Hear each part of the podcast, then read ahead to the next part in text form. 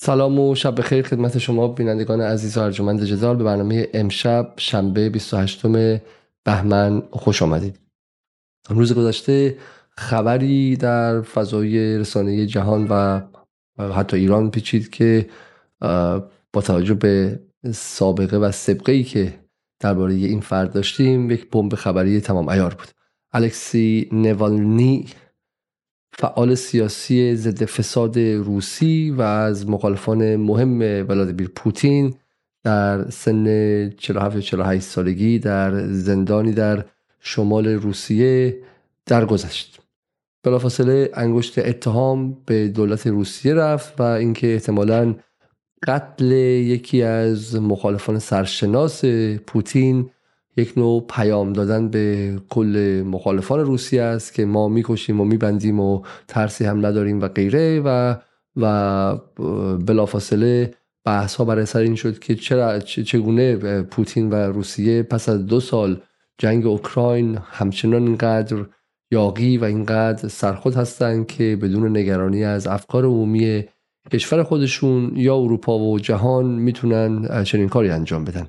و حتی کسی منتظر نشد تا اینکه اسناد بیشتر و مدارک بیشتری بیاد قبل از اینکه زنی که به پوتین داشتن رو به اتهام تبدیل کنن. چرا که در قانون شما ابتدا مزنون هستین و بعد متهم میشید و بعد در دادگاه بنشینید و اگر دادگاه بر شما علیه شما رأی داد موقع است که شما محکوم میشید. اما اینجا یک سراسیمگی خاصی بود که بلافاصله روسیه رو محکوم کنن. اما این اتفاق که حداقل در 24 ساعت گذشته در رسانه های غربی سر صدای خیلی خیلی زیادی کرده چه تأثیری بر روابط غرب با روسیه خواهد گذاشت؟ چه معنایی داره؟ مهمتر از اون چه معنایی برای انتخابات آمریکا و انتخاب بین حالا بایدن و ترامپ یا فرد دیگری و ترامپ خواهد داشت؟ به اینکه سه چهار ساعت بعد از نشر این خبر خبر دیگری آمد مبنی بر اینکه دونالد ترامپ در دادگاه محکوم شده بود قبلا اما جریمه مشخص شد و به او 350 میلیون دلار جریمه متهم شد که ضربه خیلی خیلی کاری به امپراتوری اقتصادی و املاک اون خواهد بود و و این یک هفته حدودا بعد از مصاحبه با مصاحبه پوتین و تاکر کالسون بود که بسیاری معتقدن که تونست تصویر روسیه در آمریکا تا حد زیادی عوض کنه و بر فضای روز حراسانه داخل آمریکا غلبه کنه و حالا یک بار دیگه به نظر میاد که در مقابل اون تک حالا یک پاتکی اومده و دوباره فضا به سمت روز حراسی رفته و این این هم از این نظر جالبه. برای همین ما امشب بررسی می‌کنیم قضیه رو و ببینیم که تاثیراتش بر رسانه های غرب چیه در داخل آمریکا چیه و چه تاثیری برای جنگ اوکراین خواهد گذاشت و غیره. اما قبل از اینکه من برنامه رو با خانم نصرودی امشب شروع کنم یک نکته رو بخوام توضیح بدم.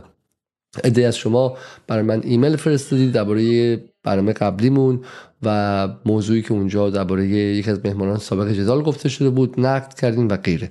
بسیار من می‌خوام از این موقعیت استفاده کنم و اتفاقا حرفهایی رو درباره جدال بزنم به عنوان یک پروژه سیاسی بیشتر از یک پروژه رسانه‌ای.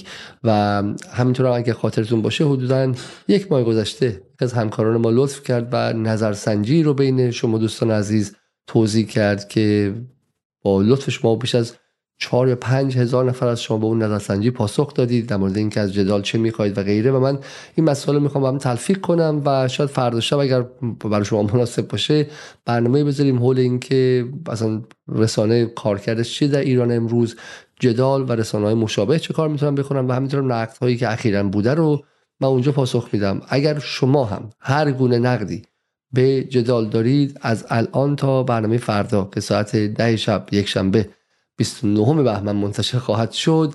برای ما یا ایمیل بزنید به جدال تیوی at gmail.com یا در کامنت های زیر همین برنامه بعد اینکه تموم شد. نه الان در اون box بغلشون box من نمی‌خونم و حالا درش اسپم هم زیاد هستش ولی در کامنت های پایین برنامه بنویسید یا در توییتر یا در اینستاگرام به جدال به صفحه جدال ما در اینستاگرام و غیره بنویسید. ولی بهترین کار ایمیلی که من خودم می‌خونم و می‌تونم ایمیل های شما رو در برنامه هم حتی نشون بدم. برای همین فردا شب رو ما به نقد های شما اختصاص خواهیم داد. از جمله نقدی که اخیرا در مورد حرفی که من در مورد یک از مهمانهای عزیز زدم هستش و از موقعیت خیلی خیلی خوبیه که توضیح بدیم که در اینجا هیچ چیز شخصی نیست. هر چیزی که هست به خاطر موضع سیاسی ما و فهم از سیاست و نظریه سیاسی که پشت سر ما رفتار ما و کنش های سیاسی ما هستش نه هیچ چیز دیگری. این شما و این برنامه امشب با خانم پریسا نصرآبادی که پس از یک غیبت فکر کنم سه هفته خانم نصرآبادی یک بار دیگه در کنار ما هستن. شبتون بخیر و خیلی خیلی ممنون که در کنار ما قرار گرفتید. سلام آقای علیزاده به شما و به همه همراهان جدال که الان یا بعدا برنامه رو می‌بینن یا میشنون سلام می‌کنم و آرزوی سلامتی برای هم دیگه دارن و خوشحالم که بالاخره تونستم بعد از یک غیبتی که به دلیل یه مقداری در مزیقه بودن از نظر قوای فیزیکی بود و یک کمی بیماری و اینها تونستم مجددا در جدال همراه مخاطبان باشم. صداتون قطع. انشالله که همیشه خوب و سلامت باشید و انشالله که مسئله و کسالت ازتون دور باشه و ما بتونیم واقع مخاطبان هم شما رو بیشتر ببینم. خب خانم نصر بودی بریم سراغ برنامه. خبر رو اگه از بدیم از بی بی سی شروع کنم که افتم ببینیم که خود خبر چه چیزی بودش و به در فارسی چگونه این رو خب مثل اینکه امشب ما موسیقی بکراندمون هم دوباره برگشته و سر صدا می‌کنم من از همه شما عذر می‌خوام. گفتین که صدا رو من چجوری عوض کنم؟ بعدم صدا رو عوض کنم. و این صدا رو عوض کنم صدای خودم غیر طبیعی میشه برای همین حالا دیگه باید فعلا تحمل کرد. خب این صفحه اول صفحه اول گاردینه که 24 سال گذشته فقط و فقط درباره همین بوده.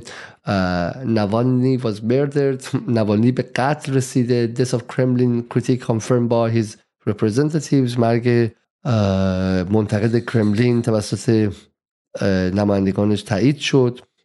خبر بعدی از نیویورک تایمز دوباره Kremlin runs disinformation campaign to under sorry undermine Zelensky documents show. ولی یکی دیگه باید باشه که من اینجا بتونم ببینم چون منم OK. خب نیویورک تایمز مثل که همین الان هم از از نوالنی گذشته. این گوشه است فقط در اینجا. بله. در این پایین Navalny team confirms death اوکی من این بذارمش کنار. اما بریم سراغ فارسی نظر من شاید بهتر باشه. زنده بازداشت صدها نفر در شهرهای مختلف روسیه گروه هفت خواستار ارائه شرایط کامل مرگ نوالنی شد. حالا جالبه که از گروه هفت یعنی جی هفت تا ناتو تا اتحادیه اروپا تا خود بایدن چندین و چند به شکلی برخورد و ریشی سوناک و بقیه اعضا. چرا خانم نصرآبادی یک منتقد اصلا شما بگید یک اپوزیسیون خیلی خیلی جدی. چرا نوالنی اینقدر جدی است که در بالاترین سطح رؤسای جمهور در غرب و نخست وزیرها موضع گرفتن و غرب در تمامیت خودش احضار شده و به شکل بسیار متحدانه ای داره در شیپور اعتراض میدمه.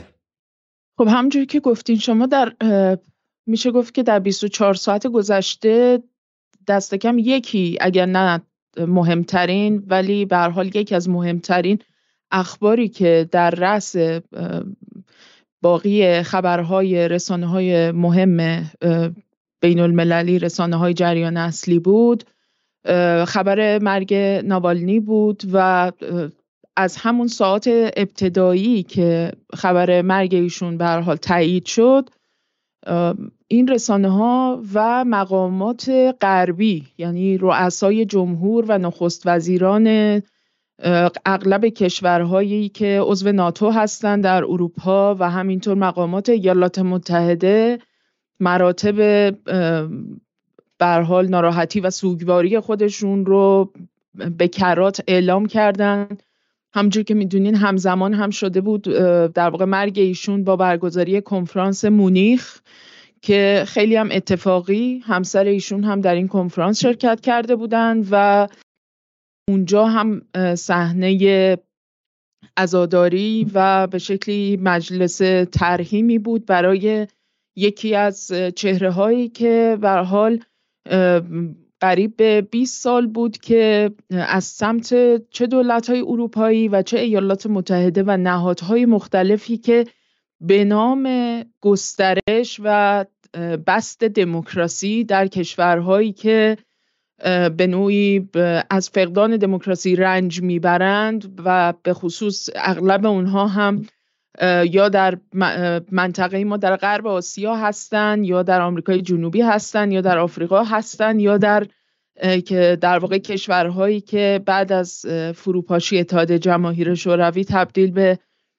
کشورهایی شدن که از جمله اولین به نوعی کشورهایی بودن که در اون موج برقراری دموکراسی یا دموکراسی خواهی در چارچوب انقلاب های مخملی و کودتاهای مخملی شکل گرفته بود. و خب از این نظر ناوالنی یکی از چهره هایی بود که روش خیلی سرمایه گذاری شده بود. یعنی به قول حالا بعضی از تحلیلگران سیاسی که غیر اروپایی و غیر آمریکایی هستند و با این سیاست ها در مجموع مخالف هستند ناوالنی یک اسست بود برای این بلوک ترانس آتلانتیک و تمام حالا کشورهایی که به نوعی دارن روی این پروژه دموکراتیزاسیون در جنوب جهانی همواره سعی کردن که فعال باشن سرمایه گذاری های مالی و غیر مالی بسیاری روی این پروژه های دموکراسی خواهانه کردن و مورد ناوالنی هم مورد استثنایی نبود. یعنی شما اگر که رجوع بکنید به به خصوص بعد از فروپاشی اتحاد جماهیر شوروی که به تدریج این موج گسترش به اصطلاح دموکراسی بعد از فروپاشی بلوک شرق یا بلوک کمونیستی راه افتاده بود و این داستان با جنگ در بالکان و کوچکسازی و تجزیه یوگسلاوی به عنوان بزرگترین و به شکلی صنعتی ترین کشور اروپا از جهتی که این کشور علیرغم اینکه حالا جزی از بلوک شرق نبود و جزء بلوک غیر متحد ها بود ولی چون خیلی بزرگ بود میبایست خورد می‌شد برای اینکه بتونن از دلش کانونهای بحران متعددی رو درست بکنن که به خصوص به سمت شرق بتونن این بحرانها رو گسترش بدن و بست بدن به سمت مرزهای روسیه‌ای که به حال تمام تلاش خودش رو کرده بود برای اینکه نشون بده که به قول آقای پوتین در مصاحبه با تاکر کارسون بعد از فروپاشی جمع... جماهیر شوروی می‌خواست بگه که ما بورژوا شدیم ما جزی از شما هستیم ارزش های غربی برای ما هم ارزش هستن ما هم می‌خوایم دموکراتیک بشیم ما هم می‌خوایم بخشی از این جهان دموکراتیک و ارزش های دموکراسی خواهانه اون باشیم و پذیرفته نشدن هرگز. و بعد از این موجی که به حال در بالکان به راه افتاد و تجزیه کشور یوگسلاوی عملا انقلاب های مخملی با انقلاب تراکتورها در سربستان و بعد همینطور پشت سر هم در باقی کشورهایی که اکثرا جز اقمار روسیه به حساب می اومدن و جزی از اتحاد جماهیر شوروی بودند که جدا شده بودند آغاز شد. از انقلاب گل سرخ در گرجستان و انقلاب گل لاله در قرقیزستان و انقلاب نارنجی در اوکراین و باقی نقاط دیگه. همه این امواج مجموعاً با یک هدف و اون هم گسترش نفوذ ایدئولوژی لیبرال دموکراسی در این کشورها آغاز شد و برای این کار از طریق نهادهای مختلفی چه حالا نهادهای حقوق بشری چه بنیادها و سازمانهایی که هر کدومشون به شکلی به لحاظ مالی تأمین می‌کردن این نهادها جنبشها و سازمانهایی که در این کشورها تشکیل شده بودند حالا چه در قالب NGO ها چه در قالب نهادهای دیگری که هر کدومشون هم کارویژه های مشخصی داشتن. بعضی از اونها در قالب احزاب سیاسی فعالیت می‌کردن.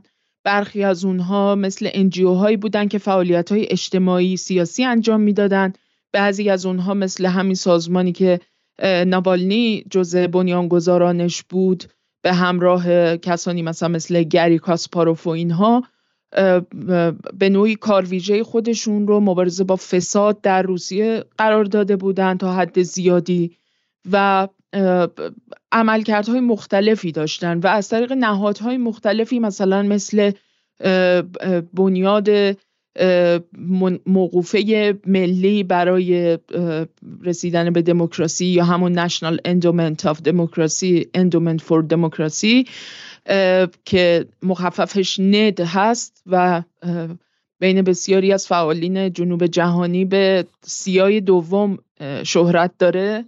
از طریق در واقع این سال اینجور سازمان ها از طریق اتحادیه اروپا و نهادهای شبیه اینها تامین مالی می شدن و روابط بسیار نزدیکی با مقامات سیاسی و نهادهای سیاسی غربی هم داشتن.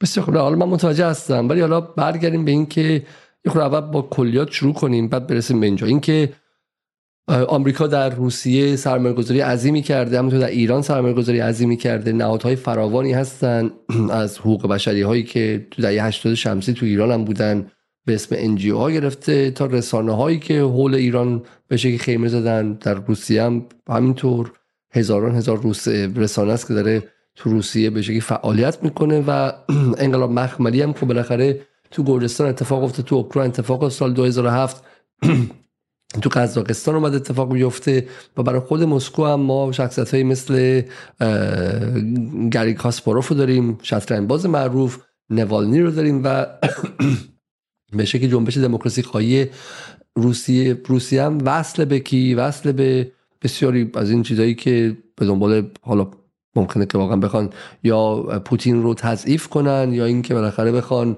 تجزیه کنن. همه اینا قبول. ولی بالاخره بذاریم مثلا با جزئیات شروع کنیم. با کلیات شروع کنیم با بدیهیات شروع کنیم. الکسی نوالنی کی بوده؟ یه آدمی بوده همسن خود من متولد سال 55 76 و چجوری معروف شده؟ به واسطه مبارزه با فساد.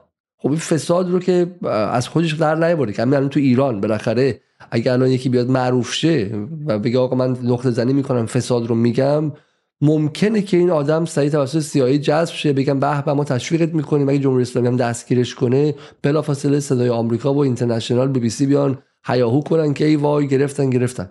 ولی بالاخره این که جمهوری اسلامی توش فساد اقتصادی هست توی حکومت پوتین فساد اقتصادی هست و مردم هم از چنین چیزی استقبال می‌کنن بخشیشون این کسبان ناپذیره. بزنیم برای شروع. آیا الکسی نوالدی واقعا فعال فساد ستیز بوده یا نبوده؟ البته فعالیت سیاسیش رو که با اون نهاد مبارزه با فساد شروع نکرده بوده. نوالنی تقریبا از سال 2000 فعالیت سیاسیش رو آغاز کرده بود و از همون زمان به شکلی جزی از همون بلوک به نوعی میشه گفت ضد در واقع حکومت مستقر در روسیه بود.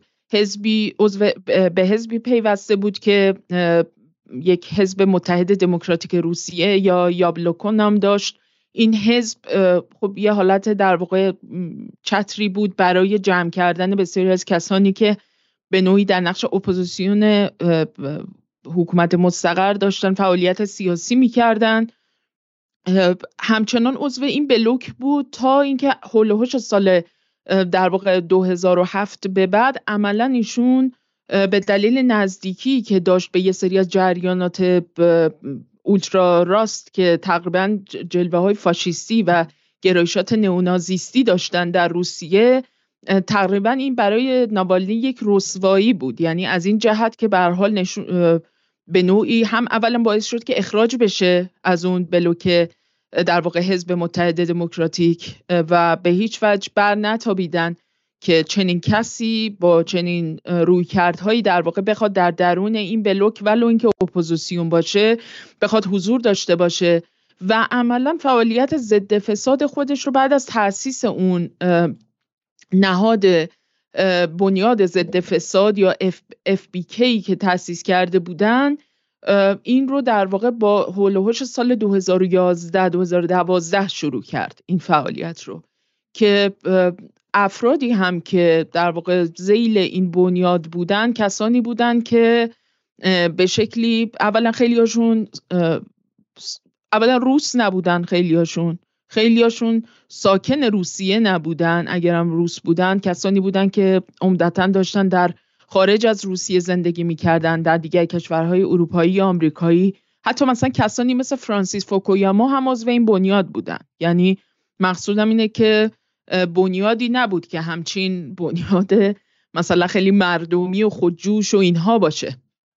از طرف دیگه خب تأمین مالی این بنیاد خودش در واقع یکی از مواردی بوده که همیشه بسیاری حتی در اپوزیسیون حکومت روسیه هم نسبت بهش انقلت می آوردن و نسبت بهش بحث و نقد داشتن. نکته مهم دیگه در مورد این بنیاد ضد فساد این بوده که خود ناوالنی عملا جز کسانی بوده که در مثلا شرکت های یا هولدینگ های بسیار معظمی مثل گازپروم یا مثلا روسنفت و اینها سهامدار بوده. یعنی کسی بوده که در واقع سعی کرده که در بسیاری از این هولدینگ ها و کمپانی های گردن کلفت روسیه سهامدار باشه خودش رو در واقع به مقامات بالایی مثلا در چارچوب هیئت مدیره ها یا مثلا به نوعی سهامداران در واقع بزرگی مثلا این هولدینگ ها نزدیک بکنه برای اینکه حالا بتونه یک سری مدارکی رو به دست بیاره که بتونه از طریق اونها افشاگری بکنه. که البته بخشی از فعالیت هایی هم که تو این چارچوب داشته علاوه بر اینکه حالا به حال از لحاظ مالی هم زینف بوده همزمان تو این هولدینگ ها از طرف دیگه می‌خواسته به عنوان یک زینف می‌خواسته در واقع اقدام به یک افشاگری بکنه. ببینیم ما با یک ساختاری تو روسیه بعد از فروپاشی اتحاد جماهیر شوروی مواجه هستیم که در اون همونطوری که اخیرا هم پوتین در مصاحبهش با تاکر کارلسون گفت در واقع خودشون اینها به شکل پرواکتیو اصطلاحا اومده بودن و اون اتحاد جماهیر شوروی رو نابود کردن. یعنی احساس کردن که یعنی دیگه کار مسئله ببخشید چون ما این کار روزنامه نگاری می‌کنیم اینجا نمی‌خوایم الان سیاسی کاری کنیم. اینکه نیت غرب چی هستش برای تجزیه روسیه رو من کاری ندارم. سوال اینه که آیا الکسی نووانلی سه سوال مشخص تو این برنامه امشب هستش. آیا الکسی نووانلی بالاخره به حق زندان بوده یا اینکه این محصول قلدری حکومت روسیه است؟ که مخالفان سیاسی رو تحمل نمی‌کنه میز زندان. دو الکسی نووانلی کشته شده اونجا یا اینکه و به قتل رسیده یا اینکه خودش از بین رفته و باش بدرفتاری هم نشده و غیره خب. و سومیش هم این که بالاخره در جامعه روسیه هم آیا این فرد به صورت ارگانیک طرفدارایی داره یا همش محصول غربه؟ حالا این که به قول آقای خامنه ای آقا ما زخم هایی داریم از این زخم مگس میشینه یه حرف دیگه است. این که الان همه جشن گرفتن بایدن و مایدن ما بهش خواهیم رسید تو برنامه. جشن گرفتن من کاری ندارم. چون این چرا برای من مهم برنامه الکسی نواندی؟ شبیه الکسی نواندی تو زندان ایران هم هستش خب؟ و حتما همین الان غرب داره ازشون استفاده می‌کنه. خب سعی می‌کنه که اینها رو استفاده کنه و اگرم بمیرن غرب نه فقط ناراحت میشه خوشحالم میشه. اما این به این معنی نیست تو ایران فساد نیست و به این معنی نیست که قوه قضایی ایران سالمه. خب قوه قضایی ایران و بسیاری از قضاتش تنها راهی که از حکمرانی یاد گرفتن همین ما میریم در همین حکمرانی خیلی کار ساده رو انجام نمیدن برنامه ساده یه تلویزیونی که می‌تونن بذارن پرسش مردم جواب بدن نمیدن. بعد از اون ور تنها راهش اینه که ما چم درفش بالایی بریم آدما میترسن و اینجوری که حکومت حفظ میشه. خب سوال من اینه. و سومیش هم اینه که هم گفتم سه سوالی که هستش. چون بالاخره الکسی نووانلی مسیح علی نژاد نبوده. الکسی نووانلی چند تا چیز توی کارنامه هستش. گفته میشه که اون سمه به روسی چیه؟ نواچوکه درسته؟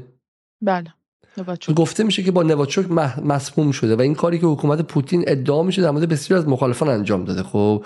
و فقط این فرد نیستش. به رغم این قضیه بلند شد رفت آلمان برای مداوا و به رغم این قضیه با اینکه می‌دونست ممکن دستگیر شه نرفت آلمان البته.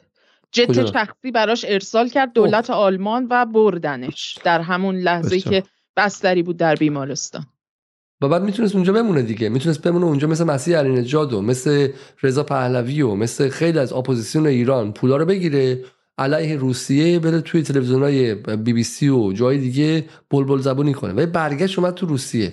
و رفت زندان. و زندان هم بالاخره ما ازش عکسی که پریروز دیدیم این که بالاخره وزنش خیلی خیلی کم شده بود. توی اون برنامه ادعا می‌کرد به من برای زمستان خیلی سخت روسیه که بعد بیشتر غذا بخوری و چرب و چیلی بخوری که یه خورده آبگوش بخوری که یه خورده تو اون سرما بتونی تحمل کنی به من غذای کافی ندادن. من از سوء تغذیه رنج می‌برم برای این بالاخره یک کردیت شما بهش بدین. اینجا دیگه. مثل من علی علیزاده تو خونش نشست نشسته بود. راحت و خیلی خورم فقط حرف بزنه. بالاخره این مبارزه سیاسی بوده یا نبوده؟ ببین مبارزه سیاسی بودن که خودش هم البته فی نفسه کردیتی نمیده به افراد دیگه. یعنی مبارزه مبارزه سیاسی برای چه هدفی؟ من نمی‌دونم. یعنی واقعیتش اینه که بعضی مبارزه های سیاسی ضررشون خیلی بیشتر از نفعشونه. یعنی اگر کسی منفعل و پاسیو باشه شاید بیشتر خدمت کرده باشه به یک کشور خودش یا به یک جامعه ای تا اینکه مثلا مبارزه سیاسی بوده باشه در خدمت اهدافی که حالا شاید حتی اگر هدف خودش نبوده باشه ولی به شکل ثانویه و فرعی داره در خدمت یک پروژه های کلانتری قرار می‌گیره. این از این. یعنی من به خاطر صرف مبارزه سیاسی بودن برای هیچ کسی کردیت قائل نیستم. برای هیچ احدی. از جمله شامل خود خودم شخص خودم یا شما.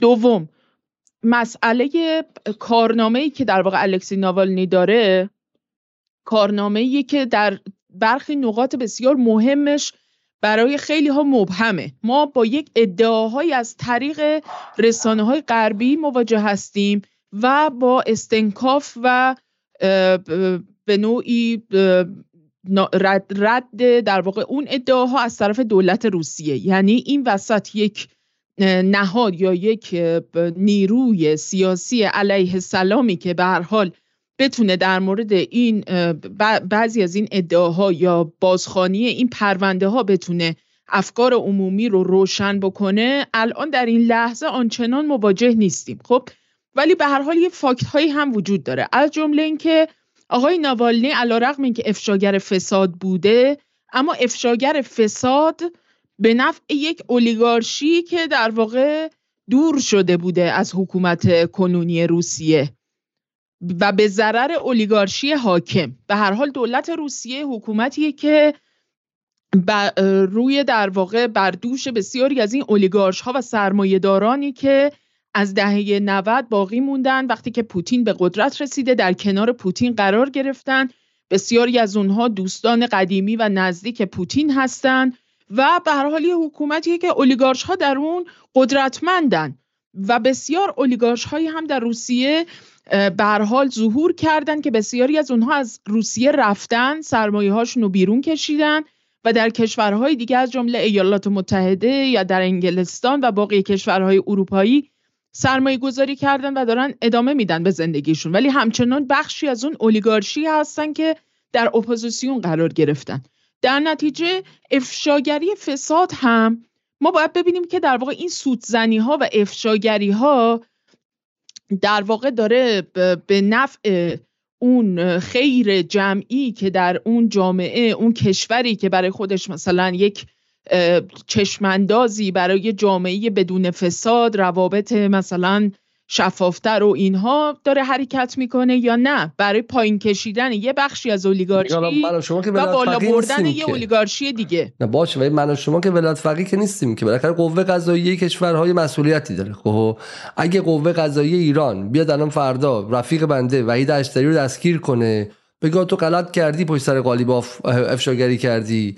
و منم میگم که شاید وحید اشتری اشتباه کرده. برای اینکه حیف بود. کسی مثل وحید اشتری. حالا باز این حرف من نیاد یکی از همین سی ثانیه من بره 5 ساعت برنامه بسازه خب؟ ولی وحید اشتری من دوست من هستش. ولی میگم حیف تو می‌تونستی لیدر جریان ادارت های عمیقی شی. در ادارت آموزشی و غیره رفتی. چم به شکلی در خدمت جریان قرار گرفتی ولی فردای قوه قضاییه بیاد تو قلدری آقای قالیباف که زورش هم زیاده توی قوه قضاییه هم آشنا داره وحید اشتری رو بگیره و وحید تو زندان خدا نکرده بعد یه سال بگم بچه مثلا چم 35 سال سکته کرده خب اینجا شما نمی‌تونی بگی که عدالت خواهی و اشتری چه فایده ای داشته؟ به من شما چه ربطی داره؟ قوه قضایی روسیه و سازمان زندانهاش یه تعهدی داشته. آدم 47 ساله همسن من بوده خب؟ آدم 47 ساله که روز سالم بوده نباید میمرده. و بعدم وقتی وقتی می‌دونسته همه دنیا روش فوکوس داره. آیا نباید واسه دکتر میذاشتن؟ بالاخره جون این آدم تو سازمان زندان. چون حرفی که شما می‌زنید خطرناکه. چون الان تو گوشه تو تهران تیز میشه که آقا ما می‌تونیم مخالفان سیاسی تو زندان تهران خل... به شکلی سرشون زیر آب کنیم اتفاقی نمیفته خب بالاخره مسئولیت حفظ جان نوانلی با کی بوده؟ با سازمان زندان های روسیه بوده یا نبوده؟ طبیعتا بوده. زندانی هم که به حال منتقل شده بوده بهش یکی از به گفته خود مقامات روسیه یکی از زندانهای سخت در واقع روسیه بوده. جایی بوده که به لحاظ آب و هوا در یکی از مناطق بسیار سرد سیبری در نقاط شمالی ترین نقاط روسیه بوده و به هر حال توی شرایط زمستان و اینم بگم آدم سالمی هم نبوده البته ها. یعنی اینکه به هر حال پرونده پزشکی یا به اصطلاح همون مدیکال ریکوردزی که از نوالنی موجوده دست کم و میشه در واقع رسد کرد توی همین فضاهای مجازی و رسانه ها و اینها.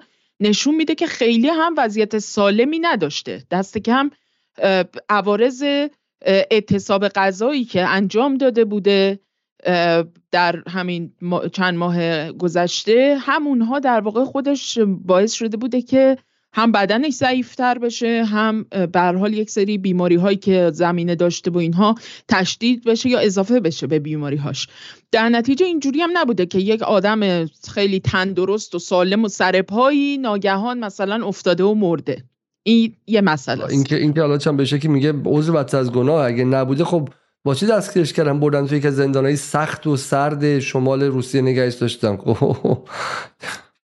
خب. اینا به هر حال مسائلی هستن که تو خود همون حالا چارچوب غذایی از طریق حالا خانوادهش یا هر به حال کسان دیگری که به شکلی پیگیر پروندهش هستن وکلایی که داره و اینها به این طریق می‌تونسته در واقع پیگیری بشه من نمی‌دونم واقعا اون سیستم به چه شکلی کار می‌کنه ولی دلیل بازداشتش هم بعد از اینکه از آلمان برگشته به روسیه این بوده که ناوالنی سر یک پرونده اختلاسی که مربوط می شده به در واقع ایوروشه ایوروشه کمپانی فرانسوی. این هم دیگه برای حال چیزیه که بیرون از در واقع پروپاگاندای به اصطلاح پوتین و روسیه میشه پیگیریش کرد.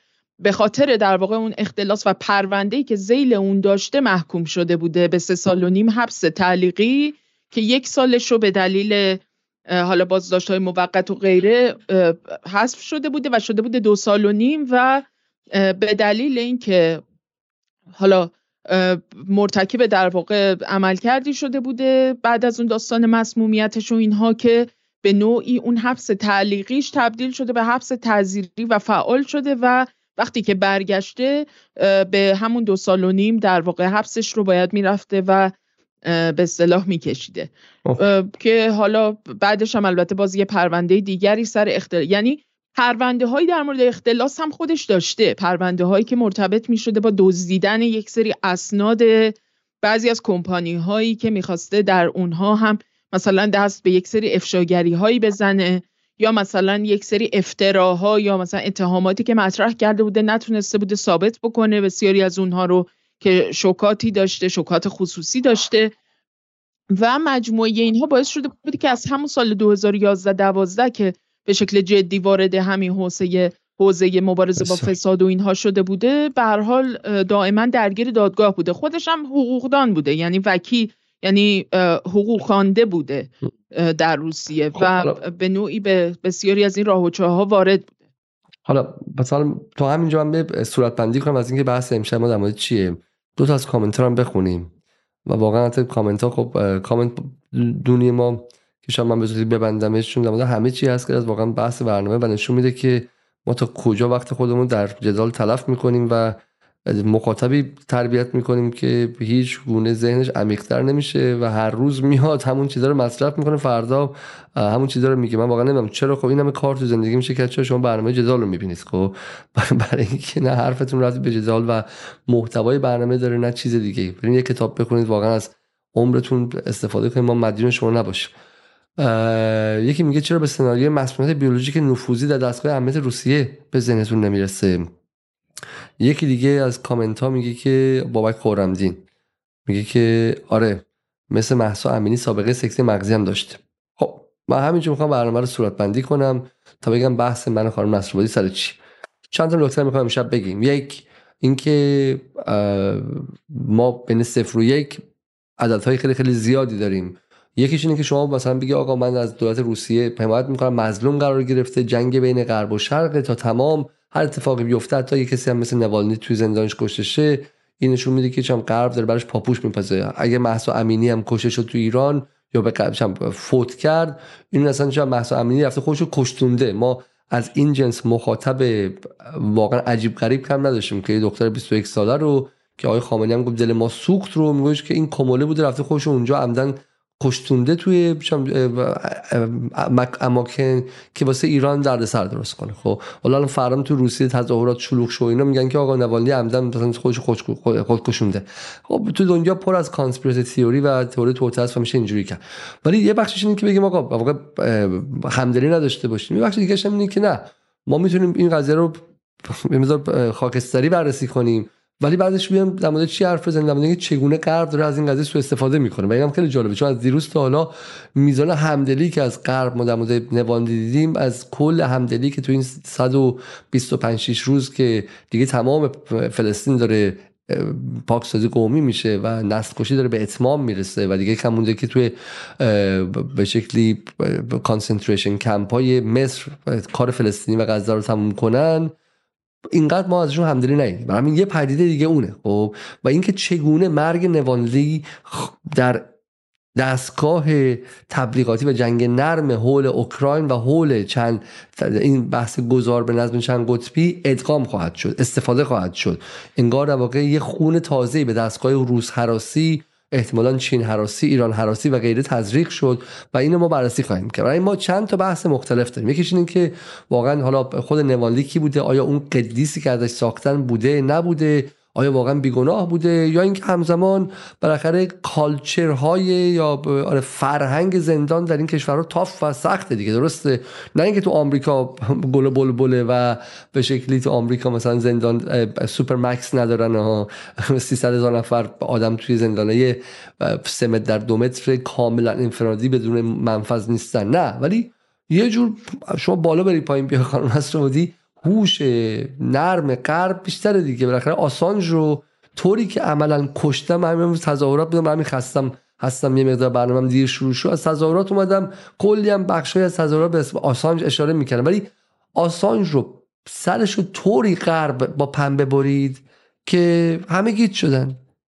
در حالی که نوانلی الان شر میشه برای روسیه درسته؟ اتفاقا مقایسه جالبیه. نوانلی و آسانج. آسانج رو گرفتن بهش تهمت زدن که رفتی تجاوز به زنها کردی. دو زن سوئدی اون جنب case A case X یادتونه شما سال 2012 بود دیگه خب؟ بله بله. آروم به تدریج خونسا سازیش کردن بردنش زندان اصلا کسی یادش نیست زندانه درسته؟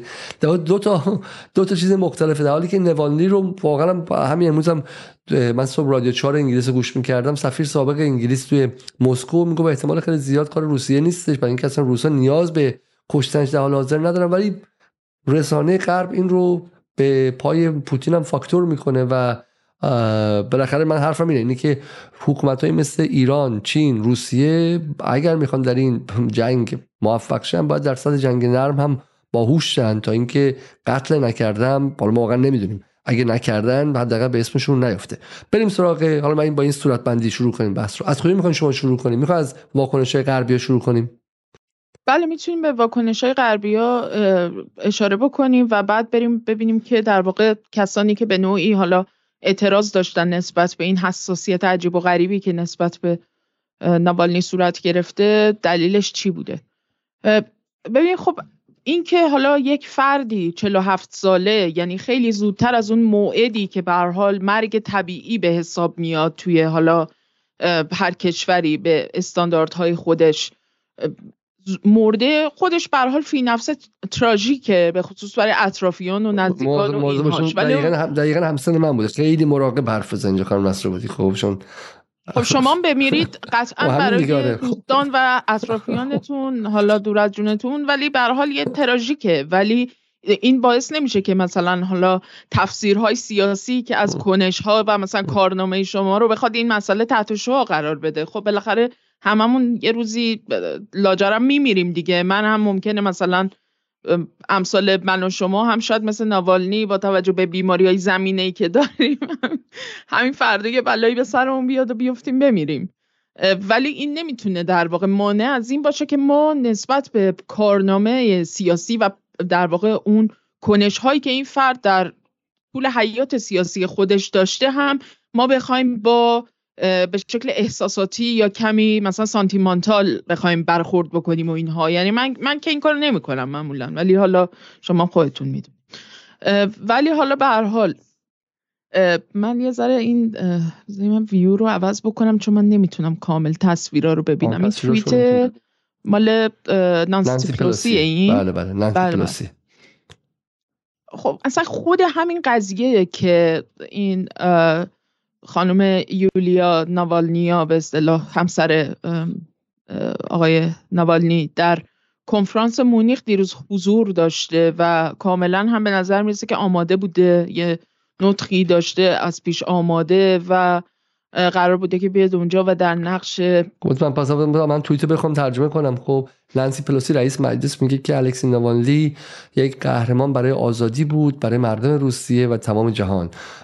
یک it was a profound privilege. یک افتخار تمام ایار بود که زن همسرش رو یولیا رو امروز در کنفرانس امنیتی مونیخ بشنویم.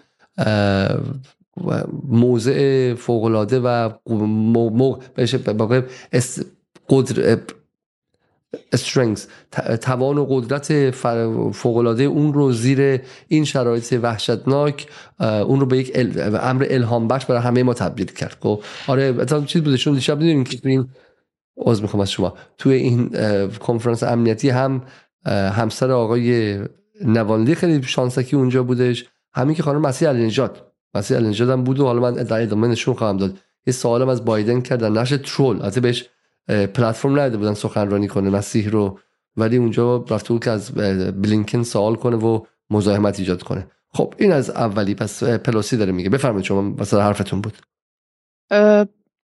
فیلم هایی که مثلا از صحبت این خانم هست موجوده و اینها خب یه مقداری عجیب غریب هم هست دیگه. یعنی به هر حال حالا درسته که در فرهنگ های مختلف مدل عزاداری برای و عزیزان خیلی متفاوته ولی ایشون مثلا حالت لبخندها و مدل پوزیشنی که داره پشت تریبون و اینها خیلی نظر خیلی ها رو جلب کرده بود و همینطور در اطراف و اکناف در واقع این سخنرانی ها این سخنرانی وقتی کرد. هنوز من مطمئن نیستم که شوهرم فوت کرده یا نه.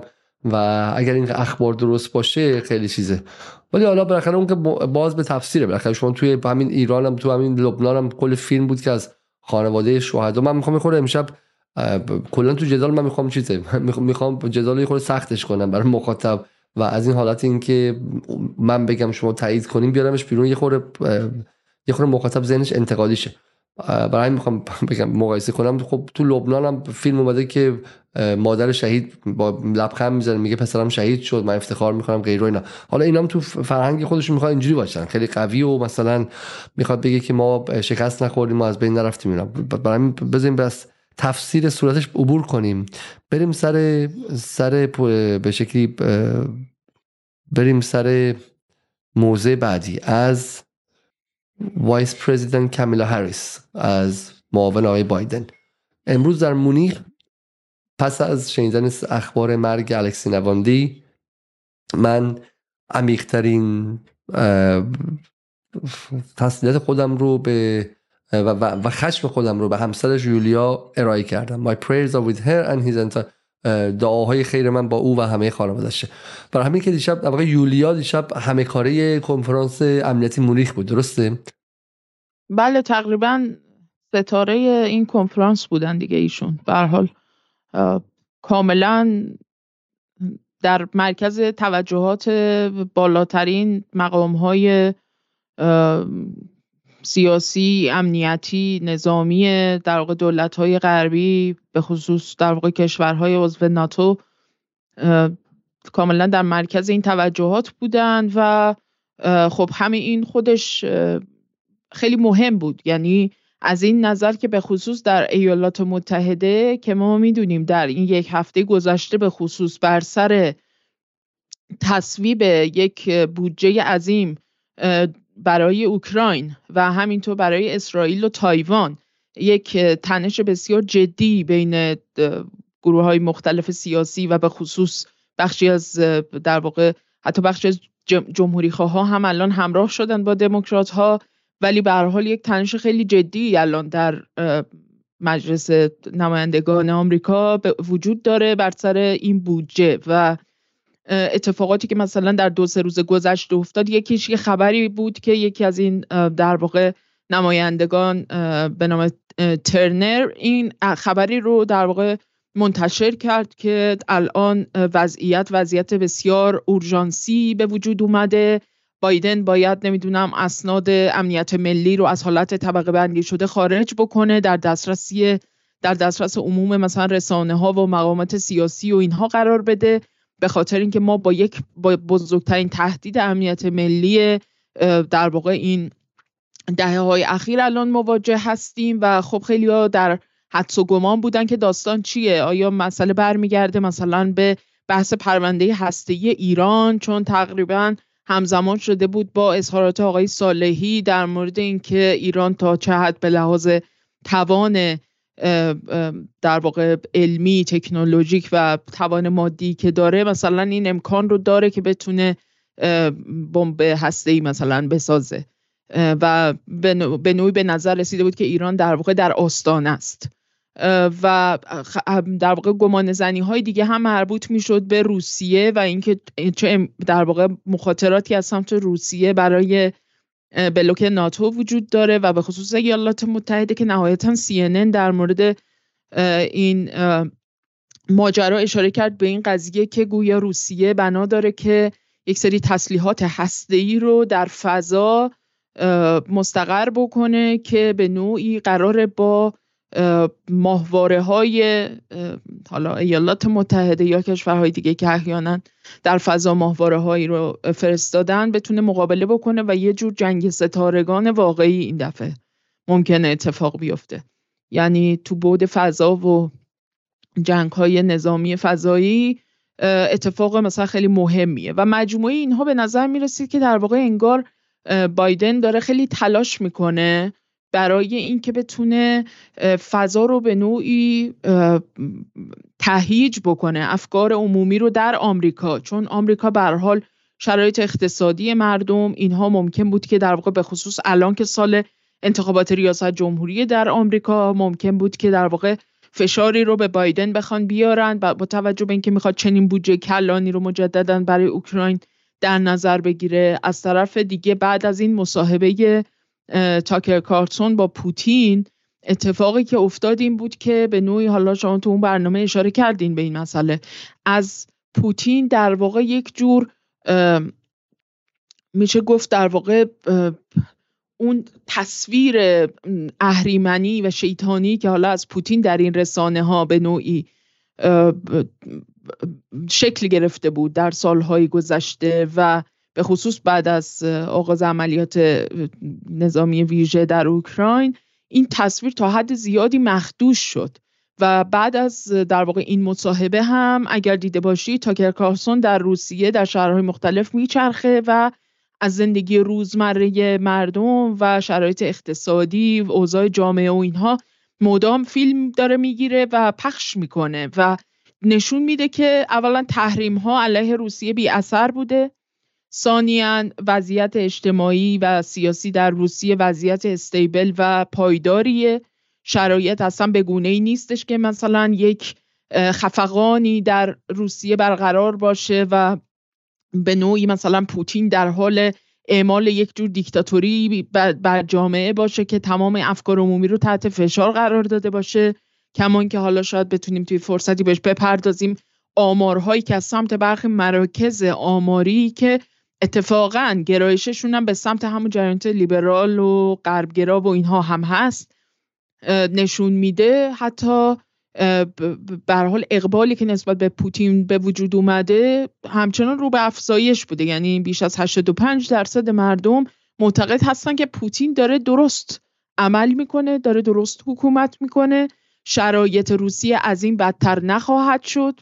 خیلی ها امیدوارن نزدیک 50 درصد امیدوارن که در آینده اوضاع بهتر میشه. در مورد ادامه جنگ هم همچنین. خیلی ها در واقع حالا عمدتا زنان معتقد بودن که باید بره به سمت مثلا مذاکرات یعنی مذاکرات رو باید بیشتر جدی بگیره دولت به نسبت در واقع عملیات های نظامی و در مردان این قضیه در واقع کمتر بود نرخش و عمدتا معتقد بودن که این جنگ به حال باید تا پیروزی ادامه پیدا بکنه. افراد مسن یعنی بالای 60 سال به شکل حد اکثری هم پیگیر مسائل اوکراین هستن در روسیه همچون یه حافظه بر حال روشنی دارن از شرایط روسیه. از بعد از فروپاشی اتحاد جماهیر شوروی زمان شوروی رو دیدن. دهه 90 روسیه رو در دوره یلتسین و اینها دیدن و اون رو مقایسه می‌کنن الان مثلا با دوره پوتین به خصوص این چند سال گذشته بسیار نسبت به در واقع حکومت و تصمیم هایی که داره می‌گیره اعتماد دارن. این خیلی تصویر جالبیه که در درون روسیه به این شکل وجود داره و من از دیروزم داشتم به خصوص بعد از مرگ نوالنی دقت می‌کردم ببینم که مثلا حجم اعتراضات و تظاهرات و اینها برای اینکه بخوان اعتراض بکنن به مرگ ناوالنی و به نوعی به حال خشم خودشون رو بروز بدن تا چه حد جدیه و می‌تونه مثلا در یه سری شهرهای بزرگ روسیه به خصوص می‌تونه فضای اجتماعی رو ملتهب بکنه ولی آنچنان اتفاق جدی نیفتاده بود. یعنی به جز در چند کشور مثل ارمنستان یا گرجستان و اینها که غالبا مثلا کسانی هستن که روسهایی هستن که از روسیه فرار کردن رفتن اونجا و به شدت ضد روسیه هستن گرایش به غرب دارن و اینها که یه تجمعاتی کرده بودن. هیچ خبر خاصی نبود. یعنی این هم باز نشون می‌داد که کسانی که می‌گفتن ناوالنی تا حد زیادی از مرکز افکار عمومی خارج شده بوده در سالهای گذشته پر بیراه نمی‌گفتن. بسیاری معتقد بودن که خب حالا نوالنی یک دورم همجور که شاید بدونید در شانس خودش رو در مسکو برای اینکه شهردار بشه امتحان کرده بود و خب رأی نیاورده بود در مقابل در واقع رقیب خودش. به همین دلیل خیلی معتقد هستن که در واقع این تصویری که داره در رسانه های جریان اصلی از ناوالنی مخابره میشه به عنوان بزرگترین رهبر اپوزیسیون دولت مستقل یا حکومت مستقر روسیه تصویر صحیحی نیست. تصویر بسیار دستکاری شده و به شکلی manipulative ه یعنی تصویریه که کاملا توسط این رسانه ها داره بازسازی میشه و عرضه میشه به افکار عمومی. چون ببینید ما در روسیه جریانات اپوزیسیون یعنی گروه های سیاسی احزاب سیاسی اپوزیسیون کم نداریم. اما ناوالنی در متن در واقع هیچ کدوم از این جریانات مهم در روسیه نبوده. همونجور که گفتم از اون حزب در واقع حزب در واقع اسمش چی بود؟ حزب حزب دموکراتیک متحد در واقع اخراجش کرده بودن.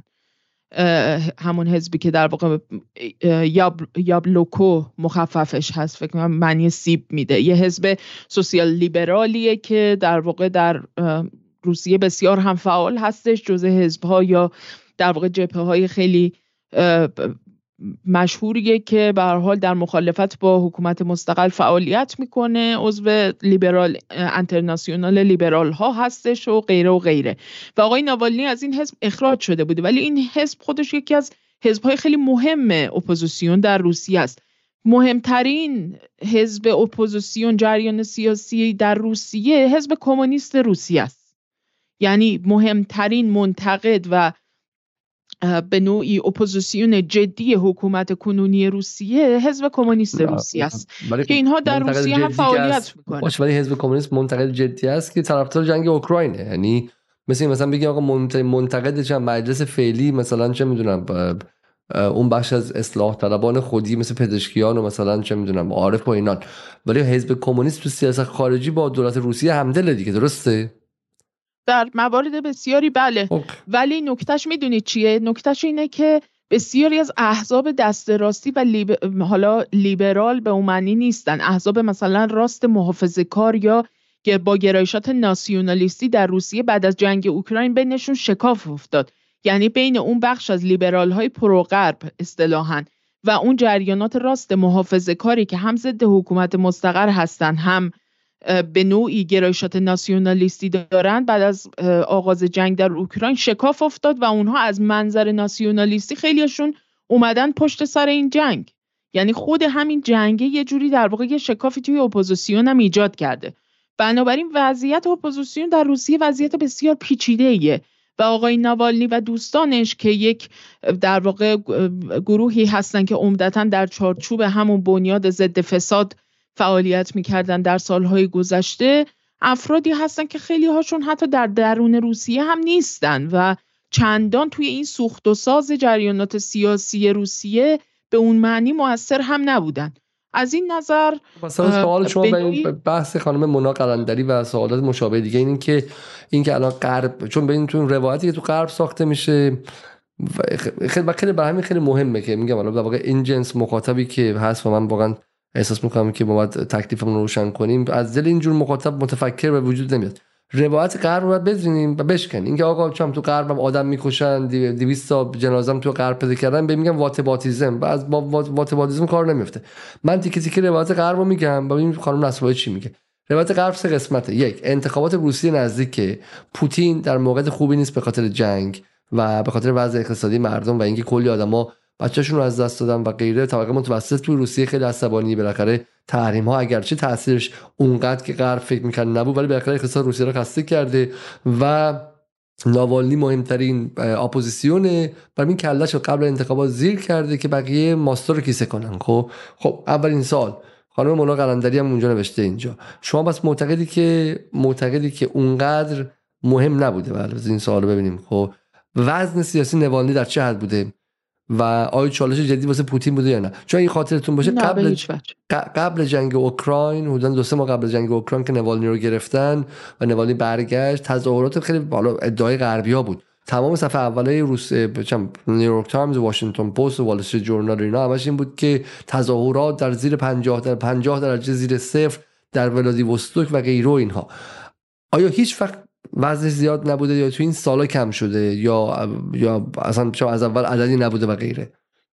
ببین مثلا یه دوره تو سال 2013 زمانی که انتخابات مثلا ریاست جمهوری داشت برگزار می‌شد و پوتین مجددا به ریاست جمهوری برگزیده شده بود تو اون دوره کمپین ریاست جمهوری خب اینها فعالیت هایی داشتن اون موقع تو روسیه و به هر حال داشتن تلاش می‌کردن که مثلا یک سری اصلاحات جدی توی قانون اساسی و اینها بخواد اتفاق بیفته برای اینکه محدود کنن. اینکه مثلا پوتین بتونه بعد از مثلا دو دوره ریاست جمهوری مجدد بخواد برگرده که این عملا با یه سری اصلاحاتی که صورت گرفته و اینها عملا این محدودیت تا حد زیادی برداشته شد.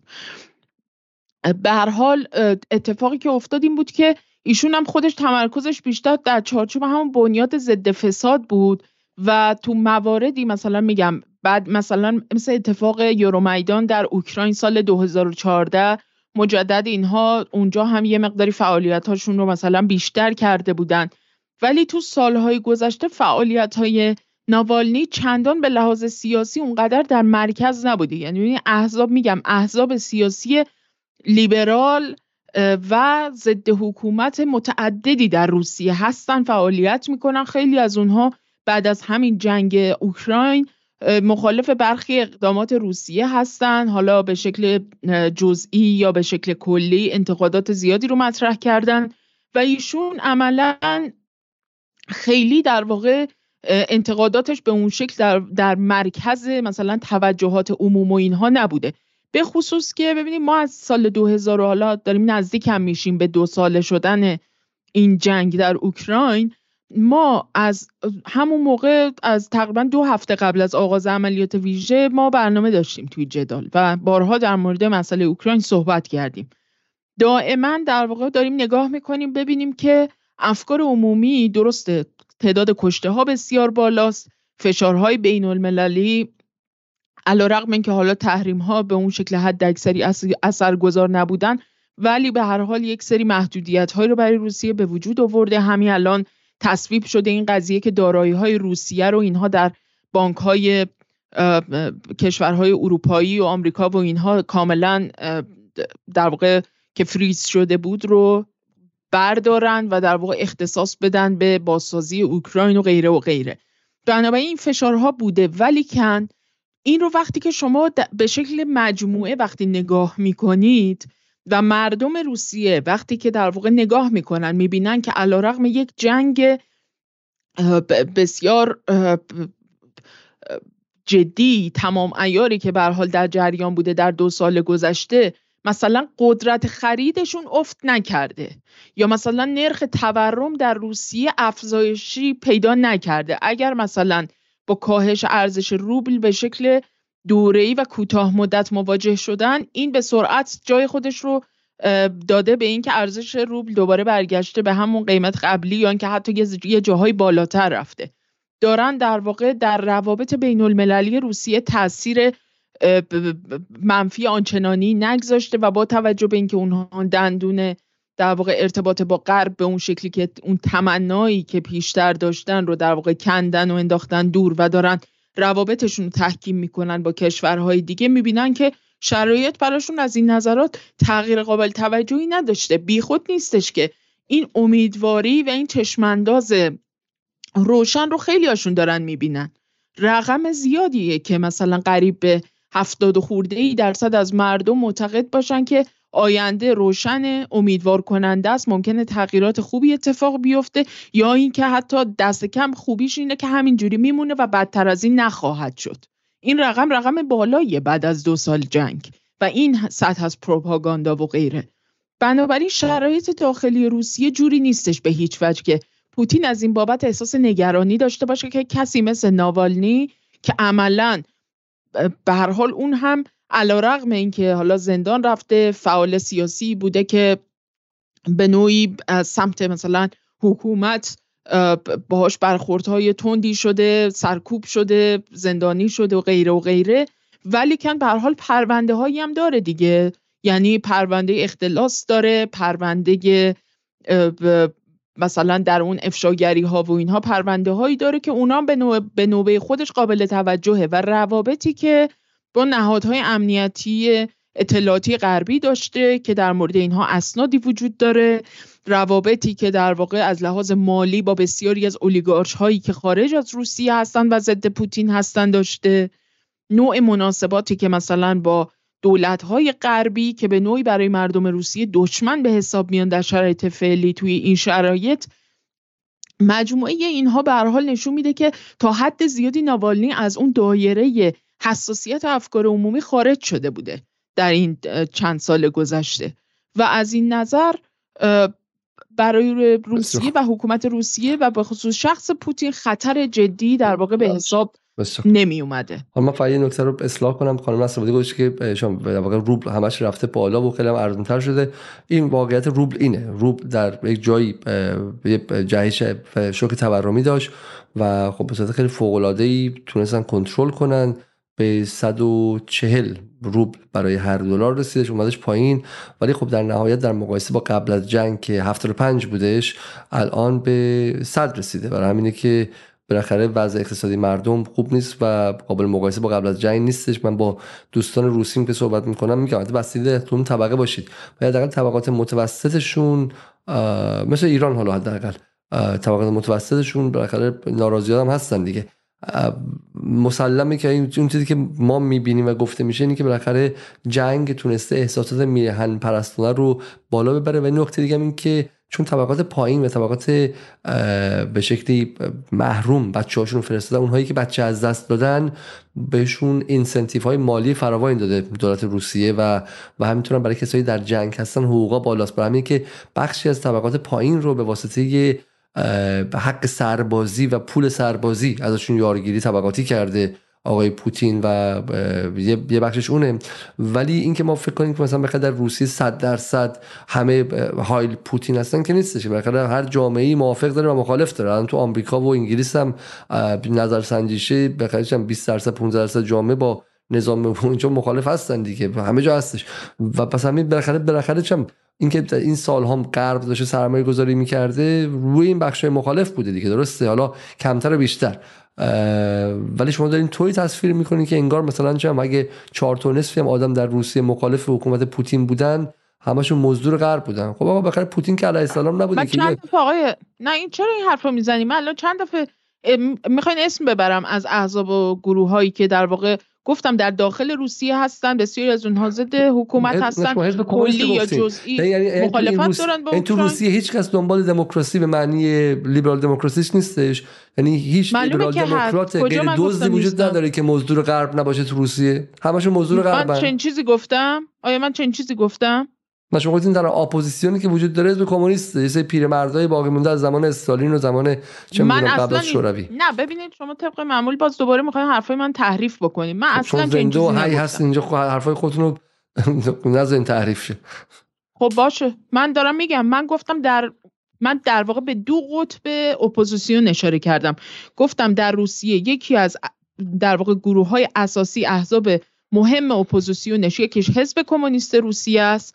در طرف دیگه هم گروه های راست, راست یا در واقع حالا سوسیال دموکرات تا لیبرال دموکرات تا بخشی از محافظه کاران رو داریم که البته بعد از جنگ اوکراین بینشون حالا یه زمانی بلوک منسجم تری بودن یه جاهایی بینشون شکاف افتاده ولی احزابی هستن که در داخل روسیه فعالیت می‌کنن. من اتفاقا به توییتر رهبران بعضی از این احزاب لیبرال دموکرات و اینها هم سر زدم. از دیشب و دیدم که هیچ کدومشون خیلی موضع خاصی در مورد مرگ ناوالنی هم نگرفتن. یعنی همچون که گفتم از یکی از اون احزاب که اصلا ناوالنی به دلیل گرایشات نئونازیستی و نجات پرستانش اخراج شده بود.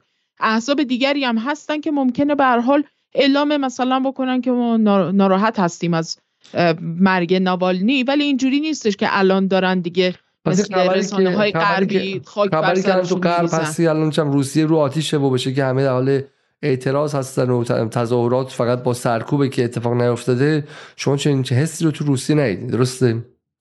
نه به اون شکل به نظر نمی‌رسه که در واقع خیلی اونجوری که در واقع از سمت غرب داره تصویر میشه اینقدر در واقع یک آتش فشان خشمی مثلا در حال جوشش باشه در روسیه و مثلا فقط با سرکوب جلوش گرفته شده باشه. حتما به حال کسانی بودن که مثلا علاقه من بودن به ناوالنی یا اینکه به حال الان فرصت رو مناسب می‌بینن که از مرگ اون بخوان مثلا اعتراض خودشون رو هم اعلام بکنن. ولی آنچنان در واقع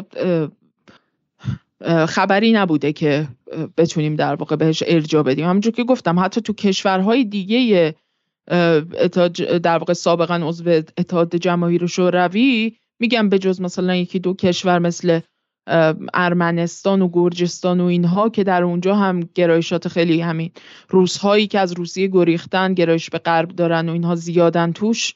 جایی در واقع من ندیدم که خیلی اعتراضات شدیدی شده باشه. گاردین میگه که 250 نفر در هشت شهر در روسیه روز شنبه امروز فقط دستگیر شدن. و خب، در تظاهراتی که برای برای نوالنی بوده خب، و فقط این تعداد دستگیری هاست که ما در بخشش در این تظاهرات رو می‌بینیم. خب بالا بالاخره در روسیه تظاهرات داشتن هم آسون نیست چون بالاخره قوانین رو بعد از جنگ هم عوض کردن و تظاهرات می‌تونه به شکلی زندان های شدیدی رو هم داشته باشه. ولی خب بذارین اینجا به قول انگلیسی ها agree to disagree موافقت کنیم که با هم دیگه تفاوت نظر داریم و از جا عبور کنیم. بریم سر برگ بریم سر ادامه بحث و موازهی که هست و اینکه چگونه بالاخره غرب داره این قضیه رو میدوشه درسته؟ و چگونه این یه پاس گل خیلی خیلی شدید شد برای غرب برای اینکه این رو تبدیل کنه به یک موضوع اصلی و به شکلی حتی میگم بحث از بحث غزه و غیر و اینها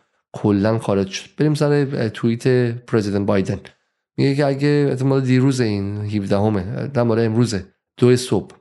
میگه اگر اخباری که چون قبل از اینکه تایید رسم میشه اگر اخباری که درباره مرگ نوالنی هستش واقعیت داشته باشه Russian authorities will tell their own story. مقامات روسی قصه خودشون رو میگن. ولی اشتباه نکنید. پوتین برای این مرگ مقصر است و مسئول است. درسته؟ خب این توییت اول بایدن بود بایدن که از دیروز فکر کنم 7 تا توییت زده در این مورد. یعنی بیشتر از اینکه راجب حالا انتخابات و آمریکا و فلان و اینها بیشتر هم تمام دغدغه‌شون همینه. که در واقع بتونن از این اتفاق و این خبر بتونن یک کرهی بگیرن برای اینکه اون بودجه مورد نظرشون رو بتونن زودتر تصویب بکنن.